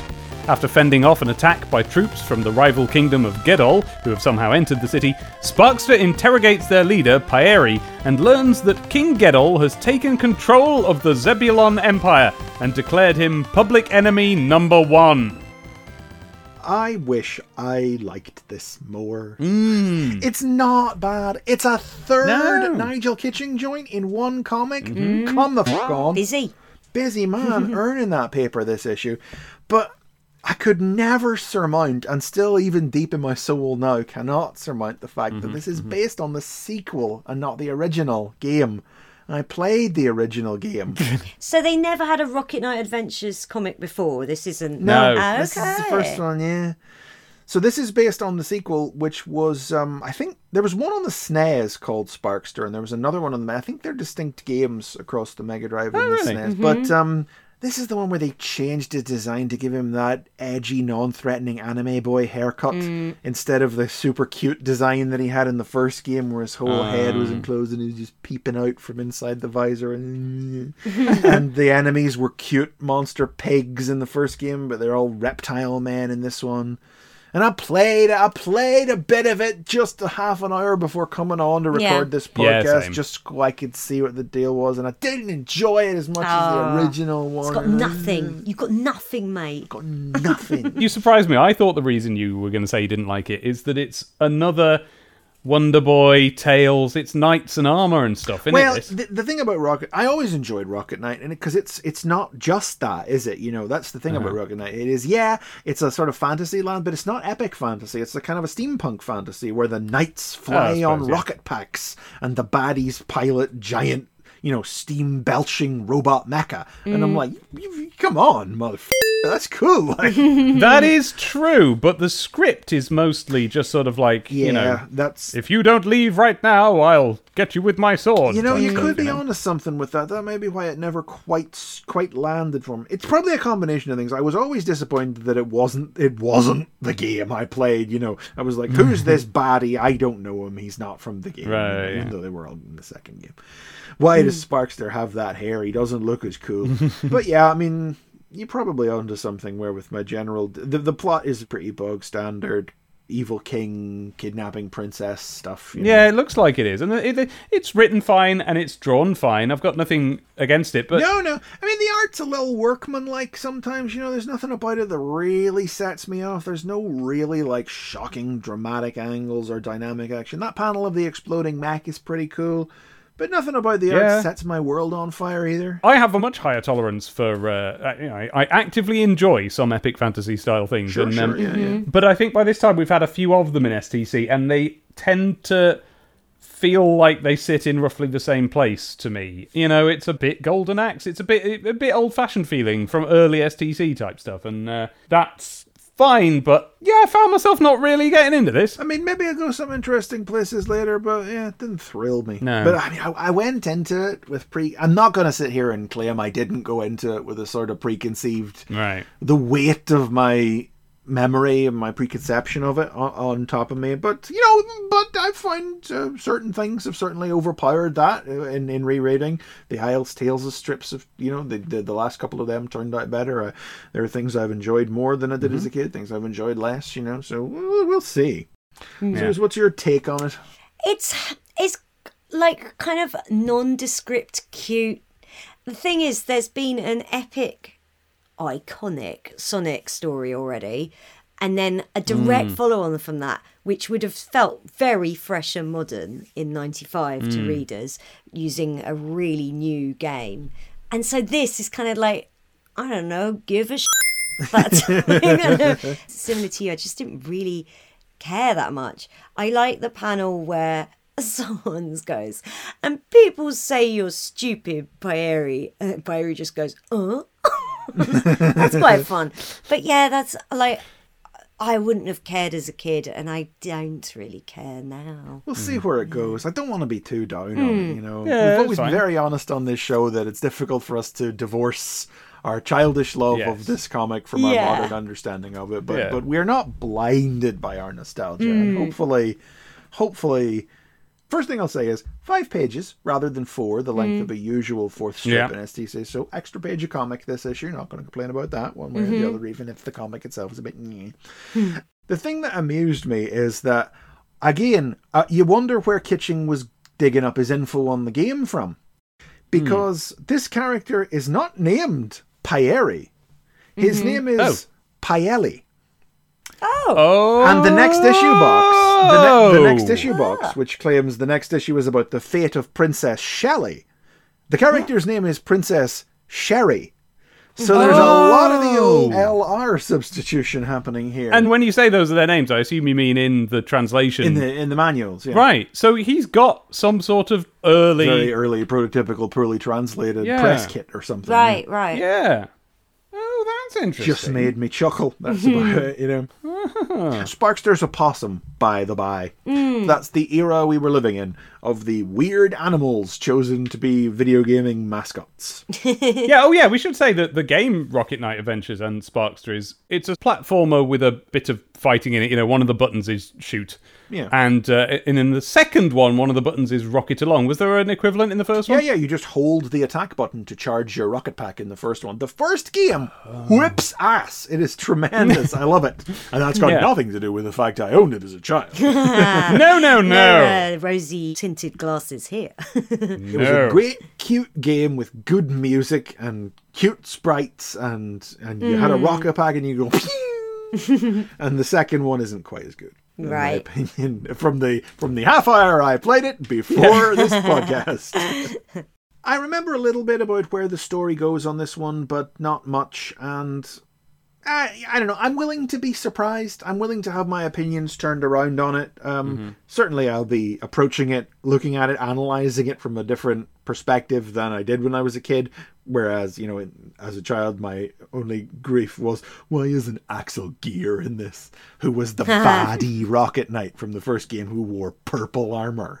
Uh, why is he not in this? He was cool. but uh, yeah, I guess we'll just see. We'll see. Uh, we'll see how it goes. It's a Kitching joint, so it's not gonna be. It's not like it's gonna be bad. But, No. but we'll see. It's yeah. gonna work out. Speedlines. Jason Stokes from Kent writes in to say, I really enjoyed the first series of Kid Chameleon, seeing him Hey. change from Samurai to Cyclops to Iron Knight, man after my own heart. Will he ever return to STC to fight more giant monkeys and invincible folk? a Mega Droid drops it, just drops the bomb right here with no preamble. Funny you should mention that. Jason, a new six part story of the kid begins next issue. Oh my Next god. issue. Hell yeah. Always one of Chris's favourites. That one. Oh, I'm so ready for that. I forgot Kid was coming. I did, they didn't warn me. I was no no forewarning. I'm so looking forward to Kid Chameleon coming back. It was a, still one of the best ones. I quite liked it. It's all right. I know you did. Well, Sooz, pick something. Well, what's really stood out for me is the prize is that Sonic Organizer, which I Mm. have only just realised I owned when I was Yes! eight. I loved Yes! that thing so much, even though it was basically just notepaper. That was all it was. But it had. But the thing is, it had dividers, so you could pick what would go between the bits. What did you do with Oh. it? Ah, Anything? Sonic fan fiction galore, I imagine. yes. but I loved that folder. Oh, it looked well Yeah. good. It was very adult. It had a good graphite finish. It had Hmm. Yeah. a like a fold over Velcro bit, as far as I remember. as well. That's right. Loved that Yeah, thing. I've still got mine, but the uh, the Velcro circles are, are well and truly Oh, unglued. R.I.P. So my dividers were diary. That's what my 1995 diary was in. Right. And then I was like, I was stuck there, and I'm like, oh, what should I put in these other dividers? Because I liked a good divider. I like to be like, oh, I'm gonna in this section of this A4 refill pad, Yeah. I'm gonna write stories about this, and then never would have any ideas for it. So I had a poems section. I'm like, I'll write some poems. Time for your poems. write some Poetry poems. corner. Get that on the podcast. Yeah. Reports are coming in just now that the Earth is being threatened by a cow. So over to you now, Fred, at the scene of the. Oh, he's dead. Uh, hold on, there's a voice in my ear that says that he was. Oh dear. That's a shame. He was a nice bloke.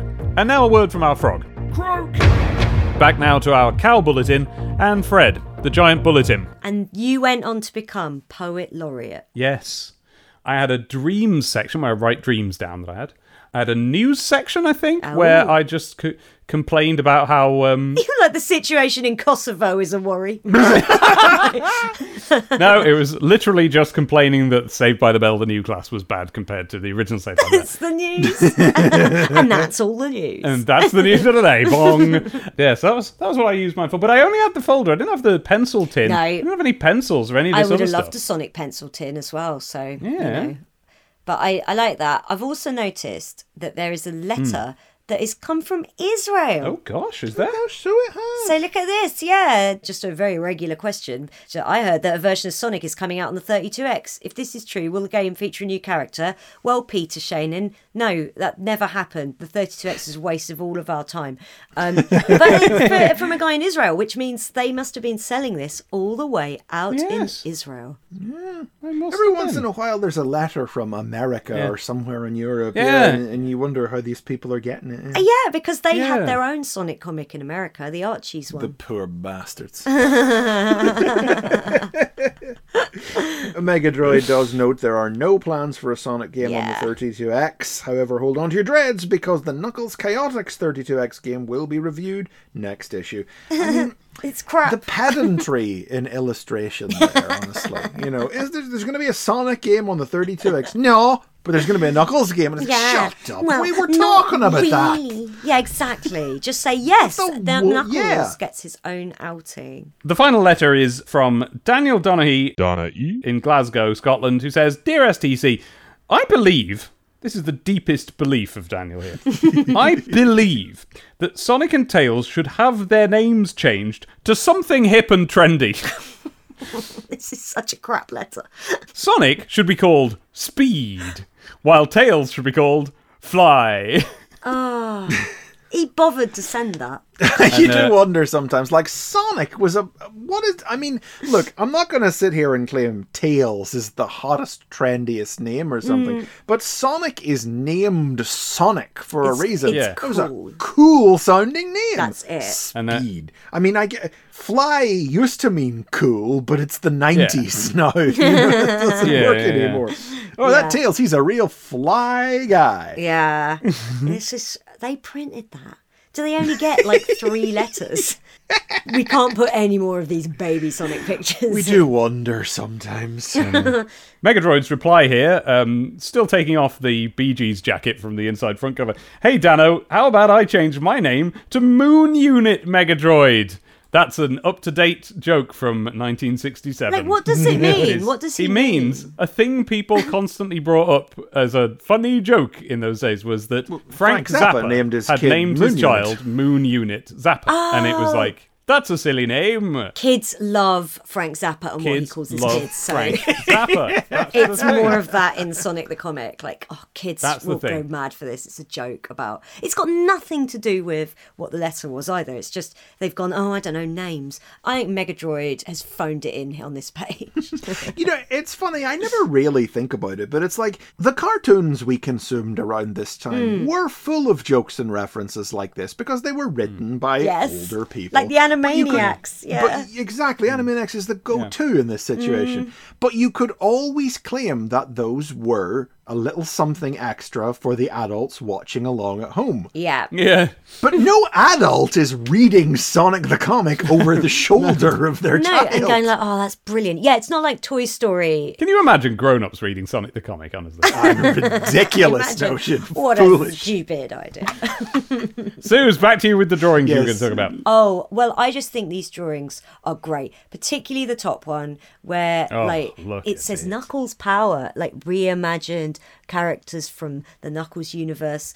It, it's such a good drawing, and they don't say really anything good. about it. They've just got an arrow saying "You win," I guess, but they win the exact same prize as this kid who's written in going, I think Sonic should be called Speed. so it's like the sack, and then there's a, a, a you know a Rocket Knight adventure picture, which is again really good. Mm, mm. This Knuckles power drawing, which is by mm. Lynn Triplett from Edinburgh, I realised upon setting eyes on it again, has lived rent free in the back of my brain.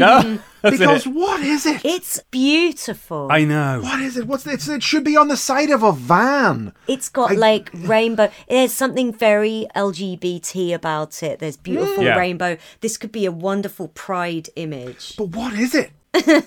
Yeah. What is what is this It's yellow Knuckles with a sort of mohawk? Well, What it's is like this he's pink Super girl Knuckles. with a what is with she a whatever that holding? is. is it a guitar? Oh, it might be. Yeah. No, I don't. No, it's a no, it's an axe. Look at the top of it. There's the axe Oh head. yeah. Oh yeah, just peeping it. Yeah, see, this is quite a landscape image, and they've obviously. This is the thing. It's obviously been cropped yeah. in a way that that wasn't the initial intention. I want to see the whole thing. I'm going to find Lynn on Facebook and ask if I can see. You don't need to. I've asked her already. Um, Oh, you find her already? I don't need to. I've been friends with her for 20 years. Oh, for fuck's! Look how happy I am! Oh my god! You're slumming it with Sooz Kempner. You could get Lynn Triplett, the most brilliant artist of our generation. Because of her drawings that got printed in STC, when we were teenagers, we were like, we've got to try and find this girl and get her to be in our gang. And then she just showed up one day on the internet. We're like, Lynn, it's Lynn, it's Lynn. Lynn will have a number of pictures printed in STC. This, I think, is the first one. Okay. But I've already mentioned her on the show, Chris. She's the main Knights fan that I mentioned. Oh, okay. I mean, you're impressed with her when she was 13. Go and look at the comic that she does now. Here you go. Engelbaum. Mm-hmm. Oh, I mean, Oh, yeah, wow. She's really great. yeah. Clearly, a talent here. She's really good. And so what it is, yeah, it's this gold knuckles with rainbow exploding from out of the back of his head. There's a, a, a sort of a bandana, tough looking knucklesy kind of guy with a, a sword, but it has a sort of electric guitar energy to Yeah. it. The pink knucklesy lady with an axe that has an electric guitar energy to it. This just looks ace, and it's clear that she had ideas for who these characters are. And I, I hope I can get her to tell me more about it. Mm, Well, Lynn is extremely busy and couldn't come on the show. I'll tell you why in a minute. But she sent me as much explanation of this picture as she could, being careful to point out that she feels like she'd be doing her 12 year old self an injustice by trying to summarise it, because it was a massive full colour comic that she painted by hand and sent to Sega around the time of Sonic 3, making it a fascinating window into the past, a continuation of Sonic 3 by a fan before Sonic and Knuckles actually continued the game. So she says that the character on the left, with the sword, is called Blade and was based on her little brother. The character on the right is Safrina, and what she's holding is not an axe, it's a hoverboard, seen from side on. Safrina is the guardian of the floating island from an alternate shadow universe, which is the one that the rest of the echidnas have all disappeared off to.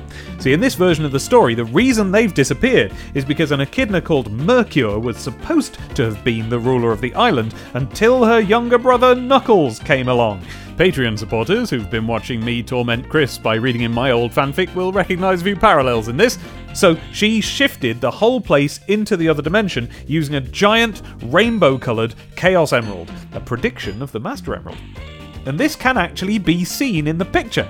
But because STC cropped it rather drastically, either because it'd be too small to see if they didn't, or because there is a villain standing in the background rocking some quite noticeable cleavage, we can only see the bottom point of the rainbow coloured Chaos Emerald, creating the effect of a big fan of rainbow blasting out of the gold Knuckles' head. And that is Knuckles.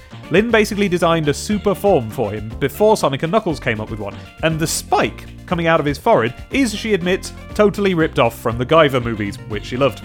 Knuckles had to go super in the story in order to travel through time in order to reach the alternate version of the island. The full story is what we call quite lore heavy. She says it's still around somewhere, so one day we might actually get to see it. She'd have scanned it already, except it's too big for scanners. Just like STC itself, really. Now, as for why she's so busy, you'll understand immediately when you go and see her current comic, which in the podcast you heard Chris and Sooz reacting to a minute ago, but now you can go and see it. It's at spectramisarts.com. S P E C T R A M I S A R T S dot com Spectramis Arts, and you will immediately appreciate the workload that she finds herself under. Well, that brings us to the end of our birthday bumper. Well, there wasn't anything bumper about it, was our birthday bonanza. Hmm. Hey. Birthday normal. Next issue, Sparkster. We've had liftoff. Strange line. New story. Kid Chameleon! Yes! Hey. Complete story. Sonic, that's how you know it's a step down. Some filler. yep. There's a Sonic and Knuckles pinup. The 32X review of Knuckles Chaotix. They're just so Oh, excited, the finally. poor dears. All 10 32X owners can read that review. Yeah. Hmm. God, the fact that they've started the comic adaptation before the reviews hmm. in. They're really banking on this being a smash. Yeah. Yeah. STC 54, It's a Blaze, on sale Saturday, the 10th of June, 1995. It's still only £1.15, guys. Keeping still the only price point at 115. Okay, well, it's not 95p Not for though. much longer. Oh, really? It's gone up again very soon. How much was it by the end? Was it like a tenner? yeah.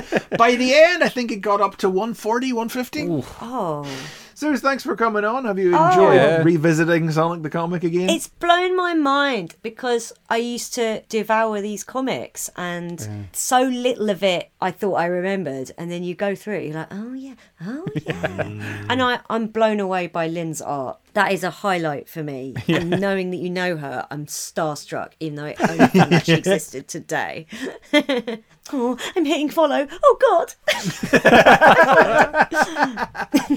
I'm so bad at art. Like, When I see someone who's good at drawing, I'm like, what? Well, for more artistic thrills and spills, everybody out there can follow the podcast where podcasts are available, but you can also get it directly from our website at stctp.wigglehe.com. You can follow the podcast on Twitter. It's at Sonic Podcast. Or you can follow us separately. I'm at Demon Tomato Dave. I am at Chris McFeely. I'm at twitter.com slash SoozUK, S-O-O-Z-U-K. You can also see me playing games like Dr. Robotnik's Mean Bean Machine and the Sonic series on twitch.tv slash Sooz Kempner. Oh, on June 23rd, which is Sonic 1's 30th birthday. Oh, Christ, is it? I will be celebrating by playing live on Twitch all day Sonic 1 until I've completed it. Something I haven't been able to do since I was about 14. So let's see how long it takes me. Even if it takes me 30 hours, I will be completing that game. All the Chaos Emeralds, or it doesn't count. No, I won't be doing. I can't do the special It doesn't count then. It will have to just count, and I'll be using the save game feature. yeah, of, Of course. course. what if it takes you 45 minutes? oh, well, in that case, fantastic. Feet up. Move on to Sonic it definitely 2. won't. Yeah, then I'll run Sonic 2. Yeah. if you like our silliness, you can support this show, and it really helps because we pay our editor with it. So, yes, you can support this show at patreon.com forward slash STCTP, where we will be grateful enough to give you some things. You'll get a couple of videos every month, one in which we're reading through and commenting on the Sonic novels, the Martin Adams novels that came out during the first year of STC. We're currently doing Sonic in the Fourth Dimension. Oh, it's ever so good. Oh, it's really is tremendously good. Unfortunately, the other thing we're doing is not quite as good, where Dave subjects me to his fan fiction from when he was That's 15. right.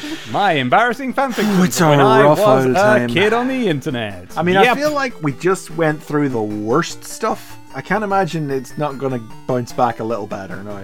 Depends how Star Trekky it gets. the Omniviewer has been revealed to be an ancient prophet of the Echidna religion. oh, sure. Why not? Knuckles was the baby Jesus. Yes. I believe.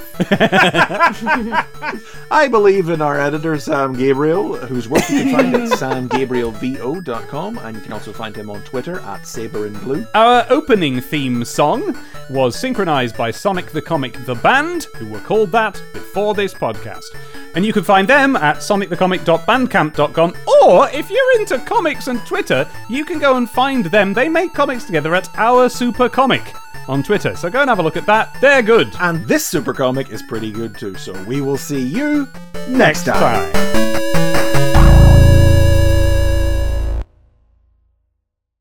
He's crying and spitting.